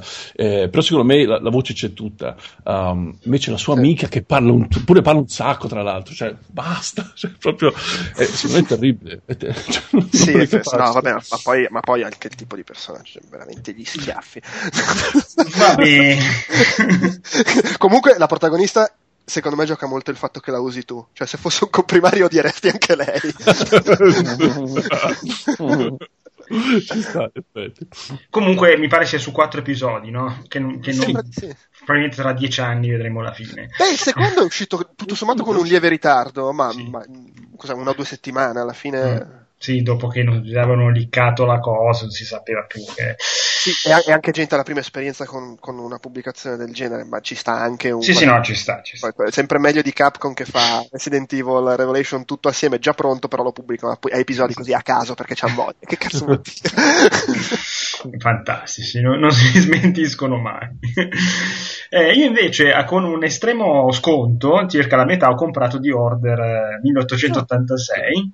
Ed è una merda, anche se e, e dura tra l'altro come un episodio di Life is Strange, no? Allora, ti dico una cosa, sai che non sono riuscito ancora a finirlo perché mi sono rotto proprio le palle a giocarlo.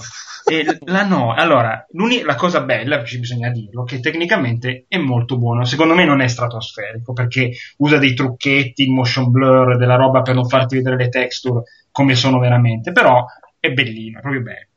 Ma il resto, allora, io non capisco. La storia, adesso tu Fabio l'hai giocato di Order? No, non ho avuto Ah. il piacere ancora. perché da come hai esordito pensavo avessi giocato. Vabbè, mi, mi fregio del pensiero comune. allora, la storia, io non so come si faccia a dire che è bella, perché eh, conclude veramente personaggi di uno spessore come una piastrella. Eh, sì, cioè, abbiamo citato prima n volte Gears of War, dove si spara 100 miliardi di volte meglio. Peraltro, una cosa che io non capisco: abbiamo allora, lo fai su PlayStation 4, è un titolo di punta tecnologicamente che deve, deve spaccare scena scriptata dove c'è un sacco di sparatorie, i proiettili lasciano i buchi, tu, allora, a parte il momento in cui tu puoi usare il personaggio, fai la raffica contro una porta di legno e non c'è neanche un buco tuo. Dici, ma- eh, trovi delle vetrate, spari e non si infrange neanche un vetro. Ma perché che si infrangevano dieci anni fa i vetri? Perché è la grande magia del cinema. no, secondo me in queste cose si nota il fatto che Re- Radiant Dawn non è abituata a fare giochi di questo genere, perché su una console portatile nessuno se, se ne frega se non si spaccano le vetrate di una libreria mentre tu smitragli, qua invece de- devi fare casino, cioè in un gioco del genere deve volare tutto quando spari, eh, e invece l'interazione con, eh, con eh, il resto del mondo è nulla. I nemici sono veramente di una cioè, cioè locuste di Gears of War, adesso ho in testa Gears of War, ma sono anni luce avanti. Mi spiace, è proprio un gioco noioso, noioso, noiosissimo e per quanto duri 4 ore, oh, non riesco ad andare avanti perché gioco 10 minuti e mi rompo i coglioni. Eh, e poi anche facile, oltretutto, però no, mi spiace, ma pensavo di aver fatto la figata a comprarlo a metà prezzo, ma mi sa che... Addirittura, cioè, ok.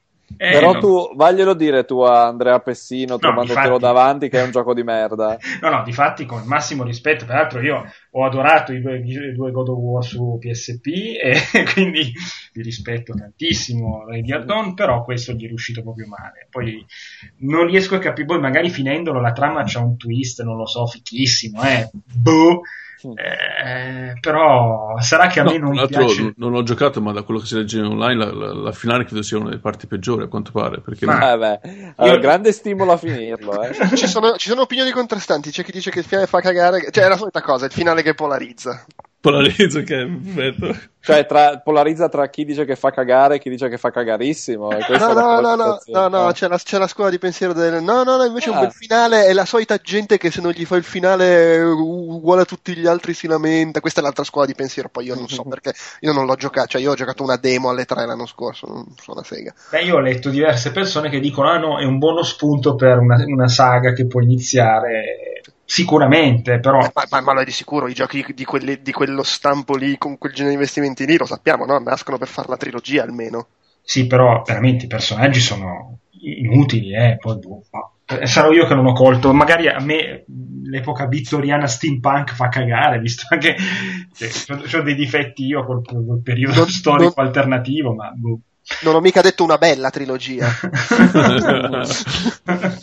Va bene, comunque non mi è piaciuto. Mi spiace per Pessino, carissimo, eh, però No, eh... Ma guarda, credo abbia venduto anche abbastanza bene, per cui non so. No, ha venduto parecchio. Sì, allora, guarda, lui è tranquillissimo. Puoi anche dirgli che, che, ti fa cagare, non credo gli cambi qualcosa.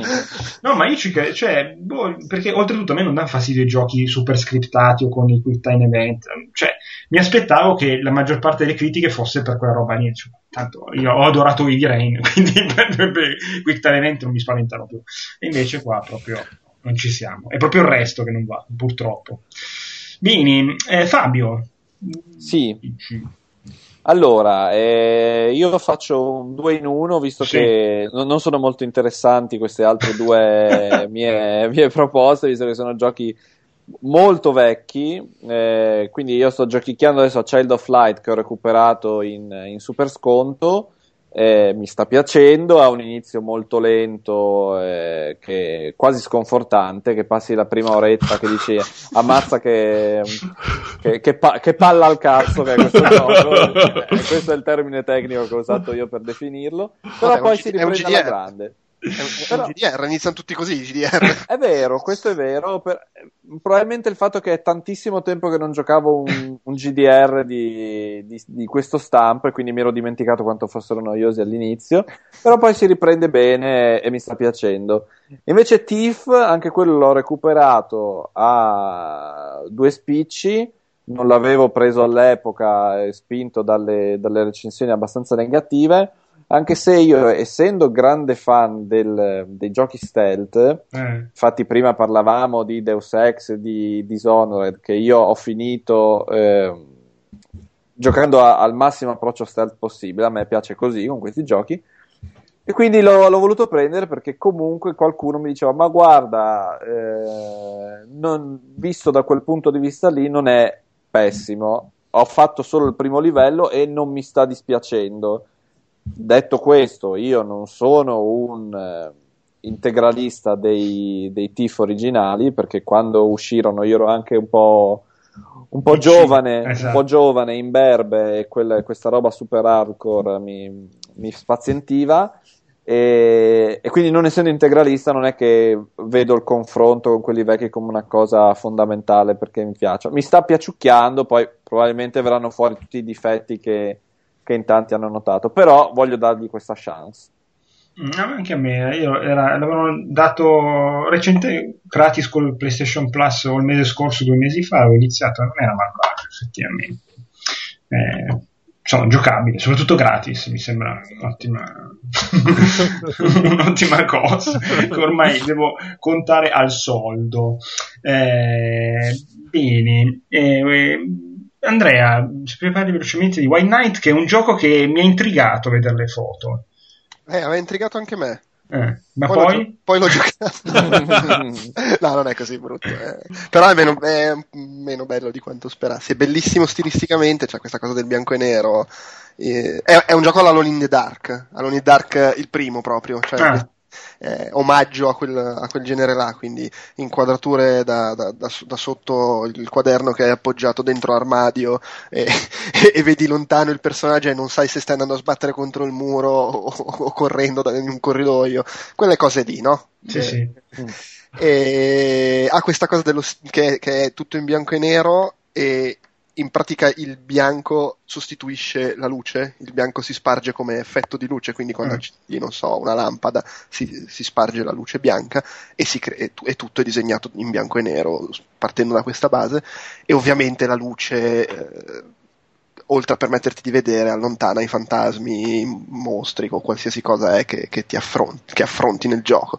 È, è, secondo me è molto carino come narrazione, c'è questo stile un po' noir, retro, eh, belli diari, le foto che trovi in giro. Le, le, foto sono la cosa che fa più cagare sotto del gioco. sono bellissime le foto che trovi in giro. E qualche bu piazzato bene, simpatici puzzle, come nel, appunto nel vecchio In the Dark c'è qualche, oltre ai puzzle tipo trova la chiave, c'è qualche enigma di quelli interpreta i segni. Lovecraftiani. Lovecraftiani. Esatto, che sono belli. Ha un po' il problema che appunto è tutto basato sulla luce. Tu hai i fiammiferi eh, perché ogni tanto riesci ad accendere delle lampade, però poi si spengono, un casino. C'hai i fiammiferi che sono contati e, e, che ti servono per sopravvivere e oltretutto ci sono tante occasioni in cui li devi sprecare perché magari ti servono due mani o perché devi accendere la lampada, perché puoi salvare solo dove c'è la luce accesa, robe del genere. Ogni tanto addirittura accendi un fiammifero e facci lei che vaffan. e che è, è, è un sta un po' lì l'elemento survival intransigente del gioco, solo che ci sono dei momenti, cioè gli unici veri nemici che ci sono nel gioco sono sti fantasmi che anche loro, tra l'altro guarda caso, come in Titan Soul, se ti prendono ti ammazzano sul colpo. E quindi ci, ci sono queste situazioni in cui magari hai quattro fantasmi attorno, cerchi di scappare, non capisci dove stai andando perché l'inquadratura è dalla tazza del cesso e tu sei nel corridoio dall'altro lato della casa. Eh, se, se, ti prendono muori, il punto di salvataggio è sul divano al piano di sotto e veramente ti girano i coglioni. alla quarta volta che muori devi risalire, riscare, rifare il pezzo. E è la classica situazione in cui poi si rompe un po' l'atmosfera, secondo me. Sì, allora di bestemmie. Meglio The Order a quel punto. Eh, cioè, che, eh, tra l'altro, poi quando non succedono queste cose, invece, secondo me il gioco funziona. Cioè, l'atmosfera è carino, però insomma, può dare un po' noia. Mm. Eh, lo consiglio ai, a chi ama, ama, il genere, magari tipo, sai, una di quelle cose quando scende di prezzo, queste cose qua. Per... no, perché c'è il rischio che ti faccia girare i coglioni. o, così come invece ti può piacere tantissimo. È, è, un po' un terno all'otto, non mi sento di consigliarlo così, senza, mm. senza remore. Io nel compenso sono contento di averci giocato, però queste cose mi hanno fatto un po' storcere il naso. Ecco, a proposito di giochi che ti fanno girare i coglioni, eh, ho comprato il giorno che è uscito Hotline Miami 2. eh, eh, io, da grandissimissimo fan del primo, sono andato a botta sicura e purtroppo i nostri amici di, come si chiamano, sempre Devolver Digital, ma gli, gli sviluppatori veri, secondo me hanno cannato qualcosina. Prima di tutto perché il gioco è abbastanza bacato, nel senso io l'ho preso per PlayStation Vita e PS3 e un paio di missioni ho dovuto rifarle perché l'oggetto che dovevo prendere si era incastrato nel muro e il mio omino non riusciva a prendere, una cosa veramente che ti faceva incazzare perché ho passato un'ora a, a sportare organi alle persone. E l'altra cosa è che hanno eh, insomma, gli ambienti sono talmente grossi che un sacchissimo di volte si crepa per colpa di gente che non è neanche su schermo, mentre quello, nel primo c'erano eh, insomma, gli ambienti erano molto più ristretti, corridoi, cose del genere, dove si aveva una visuale abbastanza chiara dei nemici che si andavano ad uccidere. Qua no, qua ci sono spazi molto ampi, saloni che ovviamente strabordano oltre il limite dello schermo e tu, metti, tu cammini tranquillo, ti arrivano delle fucilate a caso da dietro i vetri, dall'altra parte della stanza. E allora diventa un più mettere la testa fuori, ti, eh, nascondersi, vedere che arrivano un tot di persone e falciarli nelle maniere più atroci possibili. Secondo me hanno proprio sbagliato qualcosa e non ho ancora capito il perché ci hanno messo così tanto a tirarlo fuori questo gioco. Però, boh, non lo so, mh, mm, sicuramente non è il grandissimo seguito che mi aspettavo, ahimè. Lo consiglio. Tra l'altro credo abbia preso anche lui 5 su Edge. Eh, ma que- io, ecco, qua lo posso. No, secondo me 5 è basso perché il gioco a me sta diver- cioè, alla fine ti diverte. Però c'ha dei, rispetto al primo è un passo indietro clamoroso. Questo non c'è dubbio. Sì, sì. Poi hanno messo delle cose nuove, tipo di- hai diverse tipologie di, di, personaggi che uno. Uh, per esempio non usa le pistole ma riesce ad uccidere con un cazzotto e basta no? mentre di solito quando vai a mani nude poi devi infierire sul corpo e esplode, fargli esplodere la testa cazzotto cioè, è un gioco veramente bellissimo che quando li fai vedere alle persone che non capiscono bene anche la grafica perché insomma dall'alto molto psicologico ah ma qua è un omino ma che gioco vecchio poi quando mi vedono iniziare a cospargere tutto rosso sangue ovunque non ridono più ah è un gioco un po' violento, eh sì. non è proprio Pac-Man. No, non è Pac-Man, eh, difatti, la fregatura sta lì. Comunque, boh, non, eh, secondo me se uno è fan del primo è da prendere, però sappiate che c'è qualche problema. E chiudiamo con Head Soccer di. Sì, che cos'è eh, Soccer? Mm, ah no, ma Head Soccer è, è, per mobile, no? Esatto, è un gioco ah, per smartphone. Sì, uh, sì. Io ce l'ho su iOS, ma credo che ci sia anche su Android, sinceramente. E consiste semplicemente in due calciatori che uh-huh. si sfidano, uno di fronte alla rispettiva porta dell'altro, pallone al centro e giù botte colpi speciali per riuscire a insaccare la palla, che è l'unica cosa che conta. Quindi potete benissimo dimenticarvi la palla, picchiare a sangue l'avversario e poi andare a prendere la palla e insaccarla. Possibilmente di testa per appunto rendere omaggio al titolo stesso del gioco, che tanto il fallo non esiste. E, ehm, Ottimo. Insomma, come, come, immagino sia capito, è un gioco completamente arcade, anzi sì. splendidamente arcade, oserei dire, con pochissimi tasti, cioè, tipo destra-sinistra, salto e calcio, e colpo speciale spacca tutto, mi raccomando, è importantissimo, ed è, diciamo, mi ricorda tantissimo i vecchi giochi Neo Geo degli anni 90, specialmente Windjammers, che è uno dei miei giochi preferiti di sempre, con l'unica differenza che Head Soccer è, uh, in questo caso, a scorrimento laterale, ed è gratis, perché è eh, un maledettissimo gioco free to play con le solite trappole per fessi o bambini che ti rubano l'iPhone senza dirtelo e ti sei dimenticato di disabilitare gli acquisti in app. Ma al di là di questo, uh, a sua difesa, però, uh, vorrei dire che i famigerati paywalls che ci sono, però non sono messi a merda in questo caso. Si può benissimo procedere nel gioco senza spendere una lira, euro o quel che sia, uh, basta spenderci il giusto tempo sopra, come è giusto che sia. E quindi, se come me vi è scesa una lacrimuccia quando ho menzionato Windjammers poco fa, fatevi il favore e sì. scaricatelo questo che, headstock. Perché... Che ricordiamo non era gratis, ma costava 600.000 esatto. lire, eh, solo la cartuccia. che è il motivo per cui ho comprato il Neo Geo CD molti anni dopo usato su eBay a, a, a, pochi soldi. Comunque mm, vorrei chiudere su Head Soccer con il commento di, Davide, di tale Davide Cassarino su Android eh, che gli dà 5 stelle e dice ma se andate su internet ci scaricare quello con i soldi scrivendo come sbloccare i personaggi su Head Soccer ma i personaggi spno fino alla gracia. Beh, okay. stiamo parlando di un intellettuale, no? il, il, dottor, eh, eh, sì, come beh, cazzo si chiama? No, ma poi ricercato a flusso di coscienza proprio, senza punteggiatura. Joyce, siamo davanti a un nuovo Joyce. un saluto a Davide, casomai metti che ci ascolta. Ciao Davide. Dottore, sì. dottore, professore. Sottolineo anche le non virgole.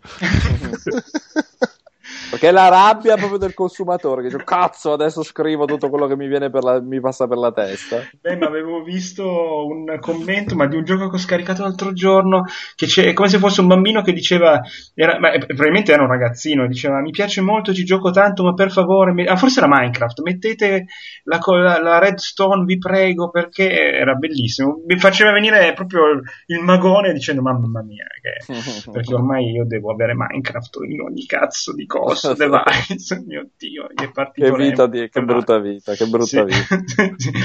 Mamma mia, ma io non pensavo che si mettesse a giocare a Minecraft quell'altro. Va bene.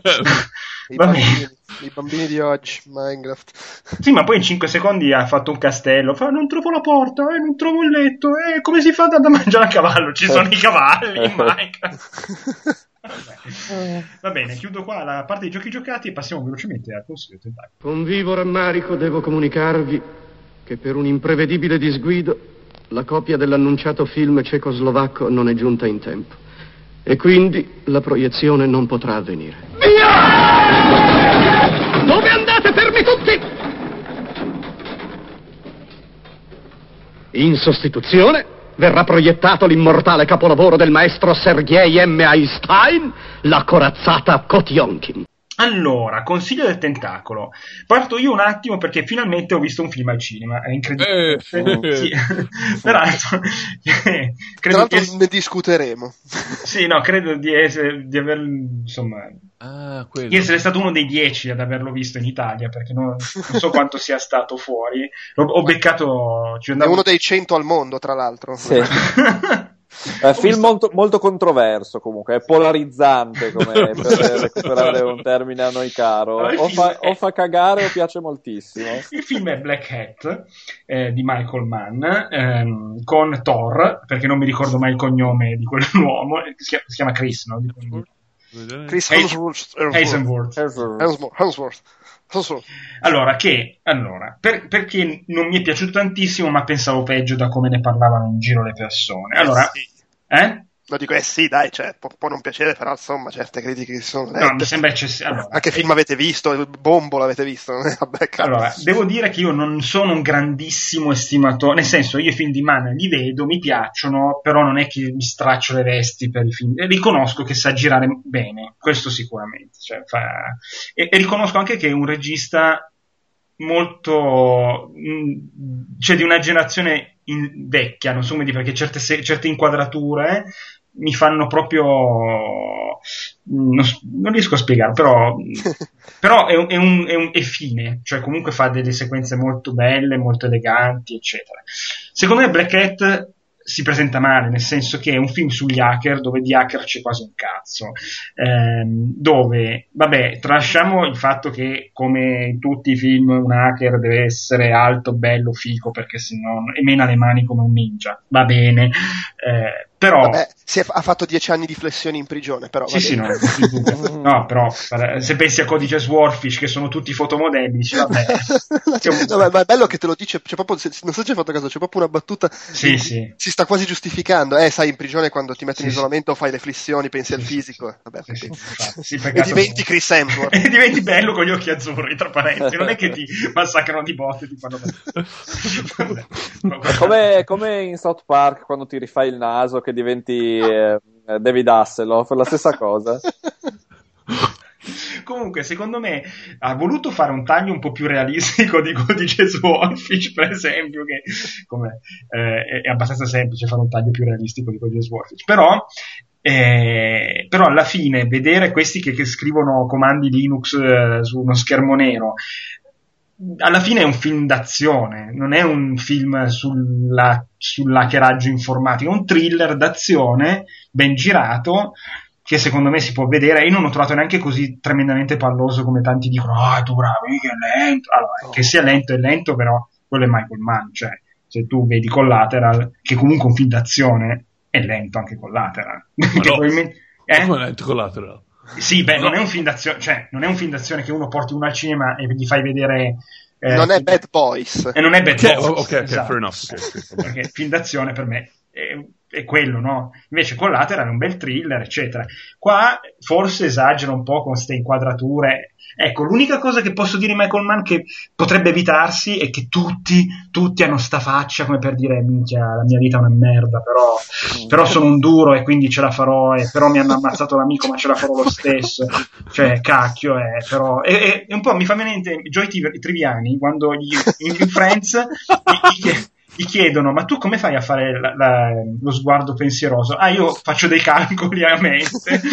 Io mi sono immaginato la stessa cosa. Con Sì, ma tra l'altro cu- questo è probabilmente lo, lo stile di Chris Hemsworth perché il problema è che è un cane lui cioè, diciamo, ma sono un po' due attori di, di merda i protagonisti di sto film cioè, Sì. c'è un po' questo problema Probabilmente sì, beh, ma io non sono neanche un fan di quello de, di Miami Vice il bianco. Beh, però, cioè, anche a livello di intesa sessuale fra i due, eh. in Miami Vice secondo me funzionavano meglio come coppia. Qua sembrano il mio termosifone e il mio comodino che cercano di fare sesso. no, boh, secondo me è lì il problema. No, comunque, secondo me è un film che si può vedere, però non è un capolavoro. Eh, sicuramente non no. è tra i migliori di Mann. Ecco. No, ma cioè, ti deve piacere Mann. Cioè, per me è un film bellissimo a livello estetico, girato benissimo. Io, però, sono un fan di Mann. Mm. Quello che secondo me manca rispetto ai film di. cioè, le, eh, tutti i film di Mann che mi piacciono è che sono Uh, come questo, incentrati su, su un, un, grosso romanticismo di fondo, il romanticismo anche un po' maschio, la storia d'amore, solo che qua in questo caso sono scazzati i due protagonisti che non funzionano per niente. Oltretutto, io non so come sia in italiano, ma in originale Chris Hemsworth, c- Hemsworth cerca di nascondere l'accento australiano e viene fuori una specie di, di imitazione di Sylvester Stallone, che, che, è una roba. No, no, in italiano è il solito doppiatore di Thor. Eh, no, e poi sono tremendi anche, sono tremendi anche i personaggi di contorno, cioè non, non sono nulla. Eh, quello, quello sì. Quello sì. Se, se, pensi cos'era il cast di Hit, che erano tu, tutti avevano una loro personalità, una loro storia, qua una sega. Cioè. Il cast di Hit erano tutti nomi della Madonna. Eh. Qua sì. è cioè, il poliziotto, quello che segue, cioè, anche lì a lui eh, che eh. paciocca il telefono. Ah no, poi ecco la scena veramente che però lì secondo me veramente una stronzata. Sarà che io so come funziona quello. Allora, loro devono entrare in un data center. Eh? ad Hong Kong e ci entrano tirando un camion, un furgone sul tetto di questo data center, che di solito i data center sono dei posti tipo la, fe- la, Federal Reserve, cioè per entrare a vedere 12 badge, dare le impronte digitali, il documento, e, ma sei veramente tu? Eh sì, sono io. Eh. Questi buttano un camion sopra il tetto, eh, tutti dicono, che un camion, e loro entrano tranquilli, vanno dove ci sono i server, che in teoria dovrebbero essere sale chiuse eh, steri- cioè, eh, a pressione, che non entra neanche un microbo, questi entrano, tirano via dei, dei, drive, se ne vanno, mettono una chiavetta USB. Oh. Ma, ma, ma, si sa che in quei paesi del terzo mondo le cose sono così. Ma che terzo mondo? Minchia, lì ci sono sono i data center più grossi del pianeta. Mi prometto un secondo, Davide, non guardare Fast and Furious 7. ma, assolutamente ma, evitatelo. Sì, perché... Però Davide, eh, se, se, se usi, secondo me, cioè, se valuti con questo approccio anche le scene d'azione fa, sono un po' perché cioè, dire, sono, sono, anche un po' quelle concessioni che buttano. Eh, io che so una sega dell'argomento non ci faccio caso. No, però sì, ma quello lo capisco. Però in un film come Codice di scusate se tiro fuori sempre fuori di ma ci sono gli hacker, lì me lo aspetto, chi se ne frega. Se c'è il tizio che riesce a entrare in remoto a cazzo di carico il, il worm che è, chi se ne frega. C'è no, la scena con la bionda che, fa, che che fa il popì. Eh, però, ehm... però anche, cioè nel senso che lo dico, anche le sparatorie sono più terra terra di tanti sì. altri film, però comunque alla fine c'è uno che avrà fatto anche dieci anni di flessioni, però è un hacker, è un hacker, non è che è un poliziotto che ha la meglio sul super soldato specializzato che gli sta anche puntando la pistola in faccia, sì, cioè sì, capisci che dici vabbè, questo non è, è molto realistico pure. Ma vabbè, comunque secondo me è un bel film, carino da vedere, però nessuna, nessuna aspettativa troppo grande. Ecco. Sì, sì, no, anch'io da fan di Michael Mann non l'ho, non l'ho adorato, però molto bello, cioè, le, le, le scene d'azione sono bellissime. Sì, sì, no, no, ma di fatti è ben girato. Invece passiamo sì, a un beh. film sulla Bibbia. Eh? Eh, attenzione, credo che si stia parlando della mia, sì. della mia brillante entry. Eh, che è Noah. Allora, io Noah me lo sono visto l'altra sera su Sky perché ovviamente no, non me l'ero voluto andare a vedere al cinema perché eh, ero convinto che fosse una cagata pazzesca, eh, spinto tra l'altro da tanti pareri di chi l'aveva visto. Devo dire che non è una cagata pazzesca, ci si avvicina molto spesso, molto pericolosamente, però quasi sempre rientra nel, nel terreno del guardabile.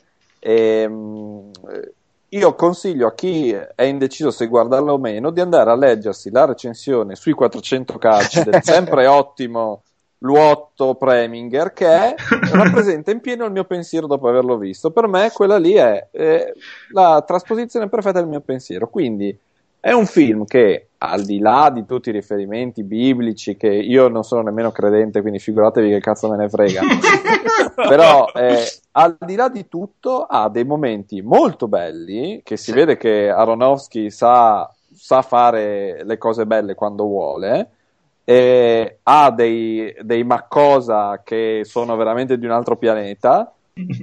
tutto sommato queste cose si bilanciano alla fine è un film che tu guardi dall'inizio alla fine. Mm, guardandoti indietro non lo vorresti rivedere mai più, però non, non, ti penti così tanto di averlo visto, non ti senti terribilmente in colpa. Quindi, se avete una sera che non avete niente da fare e ve lo passano su Sky, secondo me guardatevelo perché alla fine magari anche due, due risate vedendo il spoiler. Il vecchio nella, nel, nell'arca, entra, il cattivo che entra nell'arca e per eh, nove anni non si sa di cosa si nutre, non si sa cosa fa e nessuno si accorge che è lì. Beh, scanna qualche animale, va detto. Ha, ha, sterni, ha, tipo posto fine almeno un paio di specie animali per cibarsi in quei nove anni. Sì, e, e però nessuno se ne accorge. erano gli iocorni. Esatto. E, a parte situazioni come questa, per il resto, insomma, ci sono un paio di scene che secondo me Peter Jackson guardando ha detto, porca troia, questa l'ha fatta meglio di me. Quindi tutto sommato, dai. Se non sei eh, politico, lo strappa via. Hai citato i 400 calci, poi c'era un secondo articolo in cui dicevano e comunque guardate che è molto più fedele eh, di, sì, quanto vero. pensaste a, ai testi originali. È vero, è vero, infatti eh, parliamo sempre, non vorrei offendere la sensibilità di nessuno, ma comunque i testi da cui è tratto sempre fiction sono, dal mio sì, personale certo, punto di vista. Quindi... Beh, è il primo romanzo fantasy, no? Esattamente, quindi eh, per me va, va benissimo così. Ma sono d'accordo. Eh, tra parentesi, è lo stesso metodo con cui ho visto Jack Reacher l'altra sera, che lo davano su Sky 5. Sono guardato, cioè, controllando la Bibbia? No, no, che a volte mi guardo anche le cose che danno in tv. ah, okay. Però a volte vedi ci sono cose che ti intrigano. Scusa, anche Noah dura due ore e mezza. Eh, be- belle abbondanti, sì. Eh, sì ma tra l'altro, ma perché l'hanno lasciato Noah in, in, in Italia? Cioè, ma... C- credo sia abbastanza conosciuto in Italia Noè come personaggio. Ma a volte sì. che cacchio di senso ha? Non l'ho capita sta cosa. Sì. È, un, è, un, po' come Human Droid, il geniale titolo Human Droid. Ma lì hai cambiato, cioè, ma, ma, ma, ma Noè! Noè! Oh, magari lì, lì, c'è un problema di copyright che volevano per forza avere il nome giusto. No, in Francia l'hanno chiamato Noè. Ecco. eh, io, io, mi vedo la classica ah, scena del, del, team di creativi seduti al tavolo, come cazzo chiamiamo questo film, come lo chiamiamo? Si alza uno, ragazzi, chiamiamolo chiamiamolo Noah e tutti in piedi ad applaudire, bravo, genio, complimenti. Tipo Franchi la belva umana, bravo! Sì, esatto. Tu ci scherzi, ma secondo me è, è nasce, cioè io non so giustificarmi a nessun motivo che non sia magari essere noi giovani d'oggi leggono Noè, non lo vanno a vedere perché dicono la Bibbia che palle. Secondo me è assolutamente questo il motivo. Mm. Invece Noah sembra un supereroe della Marvel. Noah. Tanto se poi guardi il film è un film di supereroi praticamente. Quindi, vabbè, c'è pure Matusalem lì con lo spadone. ah, lo spadone di Matusalem. Eh, io comunque sono d'accordo, ho apprezzato il, giusti, il giusto, no? Insomma, sì, è guardabile. Ecco. Ah, ha delle immagini molto belle anche, insomma, dai, anche delle cagate. Vabbè, eh, andiamo avanti. Allora, Paolo, ah no, aspetta, eh, Andrea che nei due. Vai. Sì. E io ho i miei soliti due horror che non si sa quando usciranno in Italia. Faccio sempre così. Eh, però attenzione, mi dicevano oggi che è stato annunciato che a ottobre arriverà in Italia The Babadook, che è un film di cui avevo ah, parlato nel tentacolo ah, tipo, tipo un anno sapersi. fa. Sì, sì, poi non, non, non ho. L'ho messo in lista eh, insieme a It Follows, eh. poi ti vengo a cercare, te lo dico. eh, eh, cosa, di cosa parlo? Houseband o Honeymoon? Quello che vuoi. Uh, ok, allora parto con Houseband, che, che, è un film, credo australiano, in cui c'è una tizia che è, uh, viene messa agli arresti domiciliari perché tipo la beccano che sta cercando di rubare un, da un banco, ma una roba del genere. E si, eh, allora è un film, no, è neozelandese forse, ed ha un po' quello stile lì del primo Peter Jackson, nel sen, non, nel sen, non, non, il lato splatter, non è splatter, però il lato horror, ma anche un po' demenziale, co- comicità, ci autopiamo per il cuore, lo si capisce fino alla prima scena perché il tentativo di rapinare il bancomat, cioè tipo forse, forse avrei più successo io. e, e viene messa agli, agli arresti domiciliari a casa dei, suo, dei suoi o, o, di una zia, adesso non mi ricordo, comunque parente adulto, e, e pare che la casa sia infestata. E, e, da lì nascono tutta una serie di situazioni assurde eh, che mescolano appunto i, i, i momenti bu e i momenti invece da presa per il culo, farsa, eccetera. Quando esagera con la farsa, forse perde un po', però è, è, è divertente, è, la protagonista fa delle facce assurde, quindi è un, un plus, fa abbastanza ridere, e, e ha un po' di, di, di colpi di, di, scena che boh, forse sono un po' prevedibili, però le, le, le cose non sono come sembrano all'inizio e mi, mi, mi, sono divertito, c'è un film da tre stelline, tre stelline e mezzo, eh, niente di, non sto dicendo che è una roba clamorosa, però carino, ha fatto un po' parlare di sé quando, quando è uscito. Se vi piace il genere horror demenziale, però non scary movie, cioè la, proprio mm. una via di mezzo. Dategli una chance. Bene, bene, Paolo. Uh, io ho visto uh, The Rover, che mm. è un mm. film del 2014 australiano, di D- David Michod, Michod boh, uh, che non sapevo fosse il regista del, belli- del, bellissimo Asher. Non so se avete visto Asher, quello con sì. no, Joseph. però è il regista anche di Animal Kingdom, che è un super eh, film. Eh, quello invece, è bellissimo, guarda, dai, Escher è carino, dai. Invece faccio il baston contrario, a me Animal Kingdom mi ha lasciato piuttosto freddino, comunque sì, è lui. Um, Vabbè, i gusti che ci vuole certo. e, eh, e secondo me eh, un piccolo capolavoro questo The Rover è importante specificare che sia australiano perché l'ambientazione stessa è, probabilmente ne fa da padrone. Cioè, in questo film, che è per lo più lento, tra l'altro, silenzioso, molto minimalista, un po' in tutto, insomma, uh, però tiene botta dall'inizio alla fine perché, um, appunto, a patto che tu non lo guardi alle due di notte, come ho fatto io la prima volta, uh, ti, entra, ti, entra sotto, ti, entra, sotto, la pelle proprio. Il Soldoni è um, un film post-apocalittico uh, dove c'è Guy Pierce. Uh, gli rubano la macchina e a Guy Pierce questa cosa non va affatto bene Così si mette um, a rincorrere i rapinatori eh, e sulla strada incontra il fratello di uno di questi che è stato lasciato indietro appunto dal, dal fratello rapinatore eh, e i due formano questa coppia alquanto bizzarra ma unita appunto da uno scopo comune perché entrambi vogliono uh, fargliela pagare a, a, a, questo, a questo, gruppo di, uh, di criminali.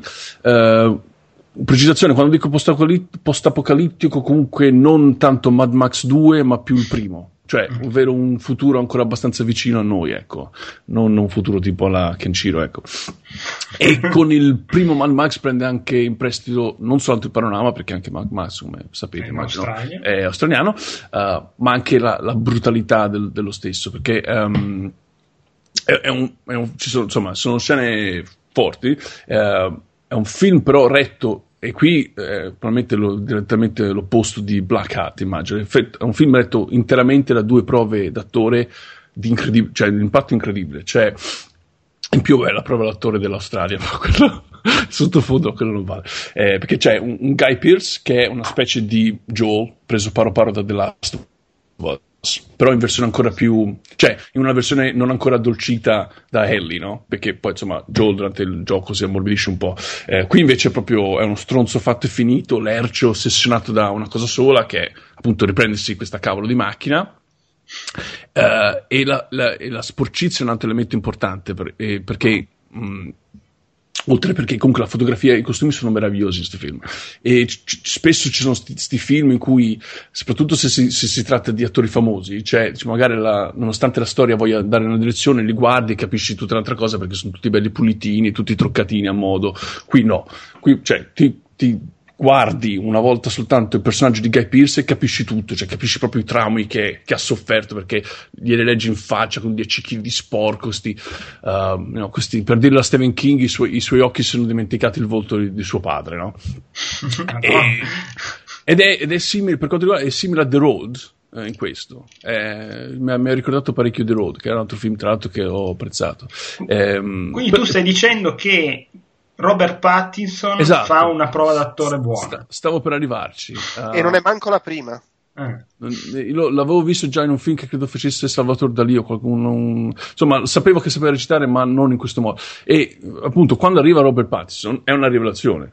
Uh, e tra l'altro mi è venuto, mi è venuto in mente quando Brad Pitt nell'esercito delle 12 scimmie mm. uh, tira fuori un ruolo con i controcazzi, cioè un attore figo, famoso piuttosto per, più che altro per il suo aspetto fisico, perché è un bell'uomo, un bel ragazzo, però che probabilmente il più delle persone non si aspetta sappia recitare esatto. per davvero, invece poi Brad Pitt ti riesce, insomma, fa questo personaggio fuori di zucca che ruba mezzo film. Ecco, Robert Pattinson fa esattamente lo stesso, è fuori di zucca in questo film, e sinceramente non sono mai stato tanto felice di essere, um, di, ess- di, aver torto perché sapevo che sapeva recitare oltre a quella schifezza di Twilight, lo sapevo, però in questo film raggiunge un livello completamente mm, superiore uh, e il um, rapporto che si viene a, f- a formare tra i due è, è, è, interten- è puro intrattenimento. È, tra l'altro, per nulla hollywoodiano la, la, la, la dinamica che si viene a instaurare tra i due cioè non è, non, è la, lo svolgimento della storia non è completamente telefonato come potrebbe essere un film appunto uh, più di stampo hollywoodiano. Quindi se, se, vi è piaciuto The Road tra l'altro in cui The Road stesso c'è Guy Pearce anche in, c'è Guy Pearce anche in quello uh, e però dopo se magari avete visto The Road e siete usciti dalla sala comunque a fine visione uh, sentivate come se comunque non, era, non fosse stato abbastanza crudo per quello per il, per il soggetto che andava trattando o comunque non, non, fosse ancora un vero e proprio degno erede del primo Mad Max, secondo me The, The Rover colma questo, questo vuoto. Una, se vi piace quel tipo di film è, è, una visione essenziale, però soltanto non fatelo alle due di notte me, perché è, è, lentino a tratti e potrebbe cascarvi la palpebra, ecco. ma non per demerito del film. Ecco. Per l'ora. Sì. E chiudiamo, vai Andrea, con Honeymoon o Housebound? Di cosa hai parlato prima? Sì, sì, Housebound. Sì. Eh, okay. Honeymoon, Honeymoon, che Honeymoon.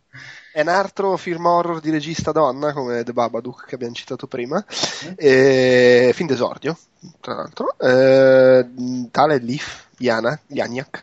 Mm. è, un, è un po' difficile parlarne perché è uno di quei film in cui non sai cosa cacchio sta succedendo, si scopre piano piano e poi alla fine c'è il Ah e, e, e, quindi, vabbè, comunque eh, inizia che sembra una commediola romantica indie, sai, di quelle coppia in vacanza, eh, sono honeymoon, sono in luna di miele, sì. e, cioè, qualche scazzo, però si vogliono molto bene, che facciamo oggi? Ma andiamo a fare una passeggiata, insomma, ro- robe così, no? Conversazioni triviali, eh, o tribiani, come dicevi. Eh, poi diventa Rosemary's Baby, o, okay. o, se preferisci l'invasione degli ultracorpi, cioè quella situazione di qua è successo qualcosa, ma non riesco a capire cosa. eh, e, e, e, e, si crea la, la paranoia, no? Il personaggio che dice no, aspetta, eh, c'è qualcosa che non funziona, però non sono sicuro, eh? eh allora piano piano si, si, noti i dettagli, le cose, e poi alla fine diventa un film di David Cronenberg, di quelli ah. proprio, il Cronenberg dei bei tempi, quello con i tentacoli e gli insetti. e, Uno veramente roba... positivo. è una roba un po' strana che può non piacere perché, eh, si diceva prima, ritmi lenti, però secondo me funziona molto bene, eh, c'è un, proprio un gran bel senso di paranoia, sono bravi, molto bravi i due attori attori ed è tutto un lento accumulare paranoia, tensione, curiosità fino ad arrivare a quel momento lì, che è il momento Cronenberg, in cui ah, oddio, oddio, no! e poi il film finisce poco dopo. ok, ottimo. Tra parentesi, mi sa che sei passato su IMDb perché tra la gente che, a cui è piaciuto Honeymoon eh, c'è eh, Housebound come prima scelta. sì, sono andato a vedere i, i, i, le robe, sarà, sarà per quello, immagino. No, comunque, se, è un horror un po' particolare, però, però secondo me è bello, bello, interessante. Si farà la regista. Beh, è probabile. Sì, probabilmente si è già fatta di sostanze strane. Invece, finalmente hanno annunciato che Checco Zalone ha deciso di spostare il film più avanti, a dicembre, quindi Star Wars Il risveglio della forza uscirà due giorni prima in Italia che nel resto del pianeta, quando sarebbe dovuto uscire tre settimane dopo. La cosa che però mi, mi commuove è che ci sarà al posto del film di Checco Zalone un documentario su Papa Francesco. Eh beh, eh beh, Quindi, eh beh. Anche qui sempre fantascienza è comunque, eh. sempre in quell'ambito lì. E lì, lì memori del fatto che in Italia non hanno chiamato Noah Noè perché la Bibbia ormai non la conosce più nessuno, ha detto vabbè con Papa Francesco andiamo tranquilli. esatto. No, Così, cioè, tu... Così. dopo tutto questo tran tran di Star Wars, Zalone, anticipiamo, eh, Pensate se alla fine Star Wars è una merda. Eh? Abbiamo fatto tutto sto casino per un film di Sì, merda. no, ma di fatti appunto io immagino tutti quelli che hanno scritto petizioni, hanno minacciato di morte gente della Disney, così, Mhm. no, non è possibile che lo vediamo tre settimane dopo, e adesso lo vediamo due giorni prima, se fa cagare non rompete i coglioni. Ma tra l'altro, cioè, è fantastica questa cosa. Di... Io immagino che Cozzalone, che cioè, lui è- controlla le sorti della distribuzione Sì, italiana. vedo lì gente in medusa così che dici cosa farà, cosa, cosa vorrà fare? Eh, lo, lo metterà il 23 dicembre? No, il 23 dicembre speriamo di no che devo andare in ferie con la mia famiglia. Cioè, un terrore, un terrore totale. Poi ti imma- immaginati i dirigenti di Disney America. Oh, ci sono quei rompicoglioni degli uffici italiani che hanno chiamato di nuovo, hanno detto che, che coso lì. Ciccio Z- Zlon, eh, Zlon, hanno detto che adesso poss- possono uscire a Natale. Ok. Eh d'altronde, questo- Peraltro, io ho visto un solo film di Zalone ed è molto meglio dei soliti film dei Vanzina, quindi almeno quello insomma, mi ha fatto ridere, devo Eh, essere vabbè, sincero. capì, però insomma. Sono una catinella. Eh, sì, no, eh, non, non- non riesco a capire come possa un brand come Star Wars avere. Eh, almeno che sia, che sia minimamente simpatico, dai. Sì, no, no, quello è simpatico, sì, però non riesco appunto un brand come Star Wars che si- abbia paura. Ma sai, non so quanto sia paura. E- perché vabbè, Star Wars la gente va a vederlo, però perché uscire quando Sì, esce sì. un film che si, si, si, si mangiano il pubblico a vicenda? Sono comunque in modi diversi entrambi film di Natale, per cui la Sì, sì, gente, no. il pubblico alla fine un po' si sovrappone.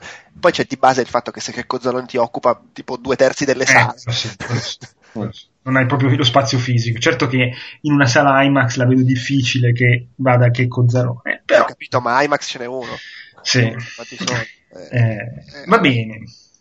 Eh, io volevo solo consigliare una cosa, solitamente non consiglio canale YouTube, ma mi sono innamorato già da tempo, però vedo che continua a postare video, del canale YouTube di Smooth McGroove, che è un tizio con una barba lunghissima che sembra uno degli ZZ Top, che in realtà fa un centinaio di pezzi di colonne sonore di videogiochi solo con la voce a cappella e lui registra tutte le, tu- tutte le parti, è una roba impressionante perché insomma, ci sono pezzi dove lui registra 10-12 parti diverse, contem- nel senso, deve, deve, deve metterci almeno un mese per ogni video, è una roba impressionante.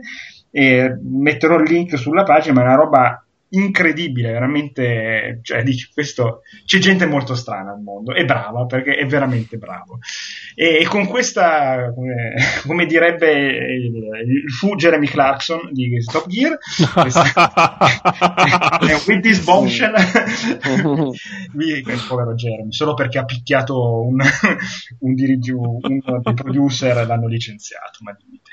E, e niente, allora io ringrazio Fabio che è stato con noi per la prima volta e non so se avrà più voglia di tornare. no, no, non buttarti giù così. Grazie, grazie a voi per l'ospitalità. eh, mi sono molto divertito. Penso che lo rifarò. eh, non so, un'altra frase da Complimenti per la trasmissione. adesso. Complimenti per la trasmissione, Esatto. esatto. e ringrazio Paolo e Andrea come al solito per Grazie te. l'estrema pazienza. Ricordiamo che la finale di Coppa Italia sarà Juventus-Lazio, perché la Lazio il Napoli stasera, se mai Sì. qualcuno lo interessasse. E, e niente, un salutone, alla prossima. Ciao ciao! Ciao, Ciao, ciao, ciao. ciao.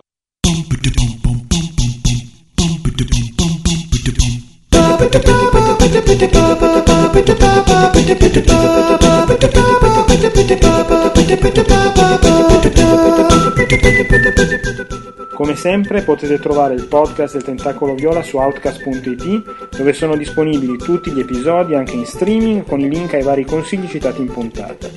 Ci trovate su iTunes cercando Outcast il Tentacolo Viola o Outcast tutti i podcast audio e anche nelle categorie citate all'inizio della puntata da Andrea che adesso non mi ricordo. Su Twitter all'indirizzo twitter.com slash il tentacolo o su Facebook cercando semplicemente il Tentacolo Viola tutto attaccato. La mail come sempre è il tentacoloviola.gmail.com Non andate via perché subito dopo ci sarà un pezzettino di mm, cose senza senso con eh, Fabio, me e Paolo.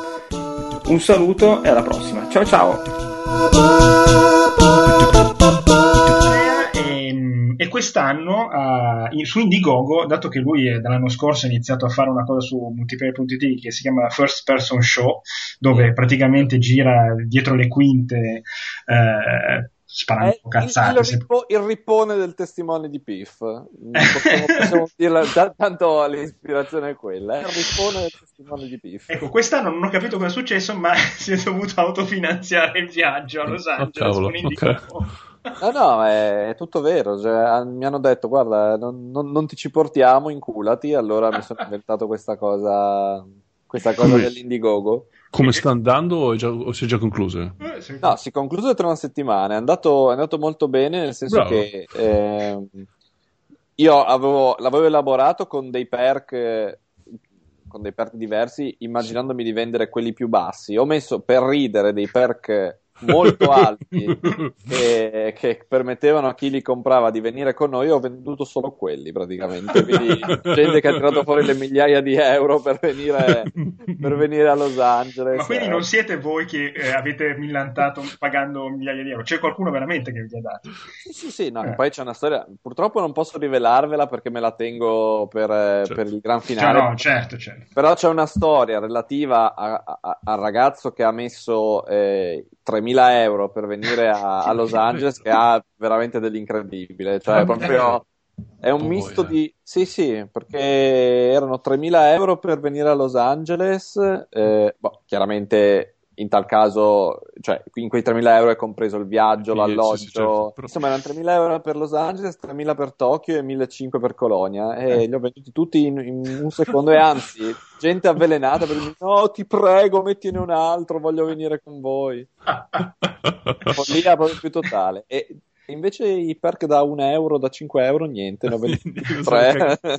Beh, anche perché avrete la nostra più grande, la nostra stima più grande. Sì, però dai, la, stima per un euro si può anche dare, 3.000 euro, vabbè. Sì, Un rene puoi dare per Sì. 3.000 Nessuno. no. però, però almeno Rockstar non era proprio di nessuno. No, no, Rockstar, dai, otto, otto anni a Rockstar, no? Poi, Esatto. ma anche lì dalla porta di servizio, perché era comunque lo studio della- del testing, della localizzazione, non era, cioè, non era glamour, no? Era...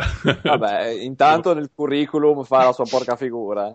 Ah, ma sì, guarda, mi sarebbe servito e tra l'altro ehm, a suo tempo, poco prima di lasciare, eh, si, si stava per aprire una posizione di, di manager della localizzazione, ma mi era nato il bambino, ero, ero, ero Ah, proprio ok. spento, cioè spento, ero, ero esaurito e nulla. Adesso faccio, quando mi capita il traduttore freelance, ma guarda, sinceramente non, non me ne dispiaccio perché Ok. in, confronto, in confronto agli orari lavorativi di prima era, Eh, era, era un, po', un po' stressante. posso solo No. immaginare. E- però beh, sì, insomma, è, è be- è bello vedere, vabbè, come, come te dal, dal punto di, dal punto di vista de- della stampa, è, è bello vedere l'industria, bello e brutto vedere l'industria anche dall'altra parte della staccionata, Sì, quindi è stato, sì, sì. è stato interessante.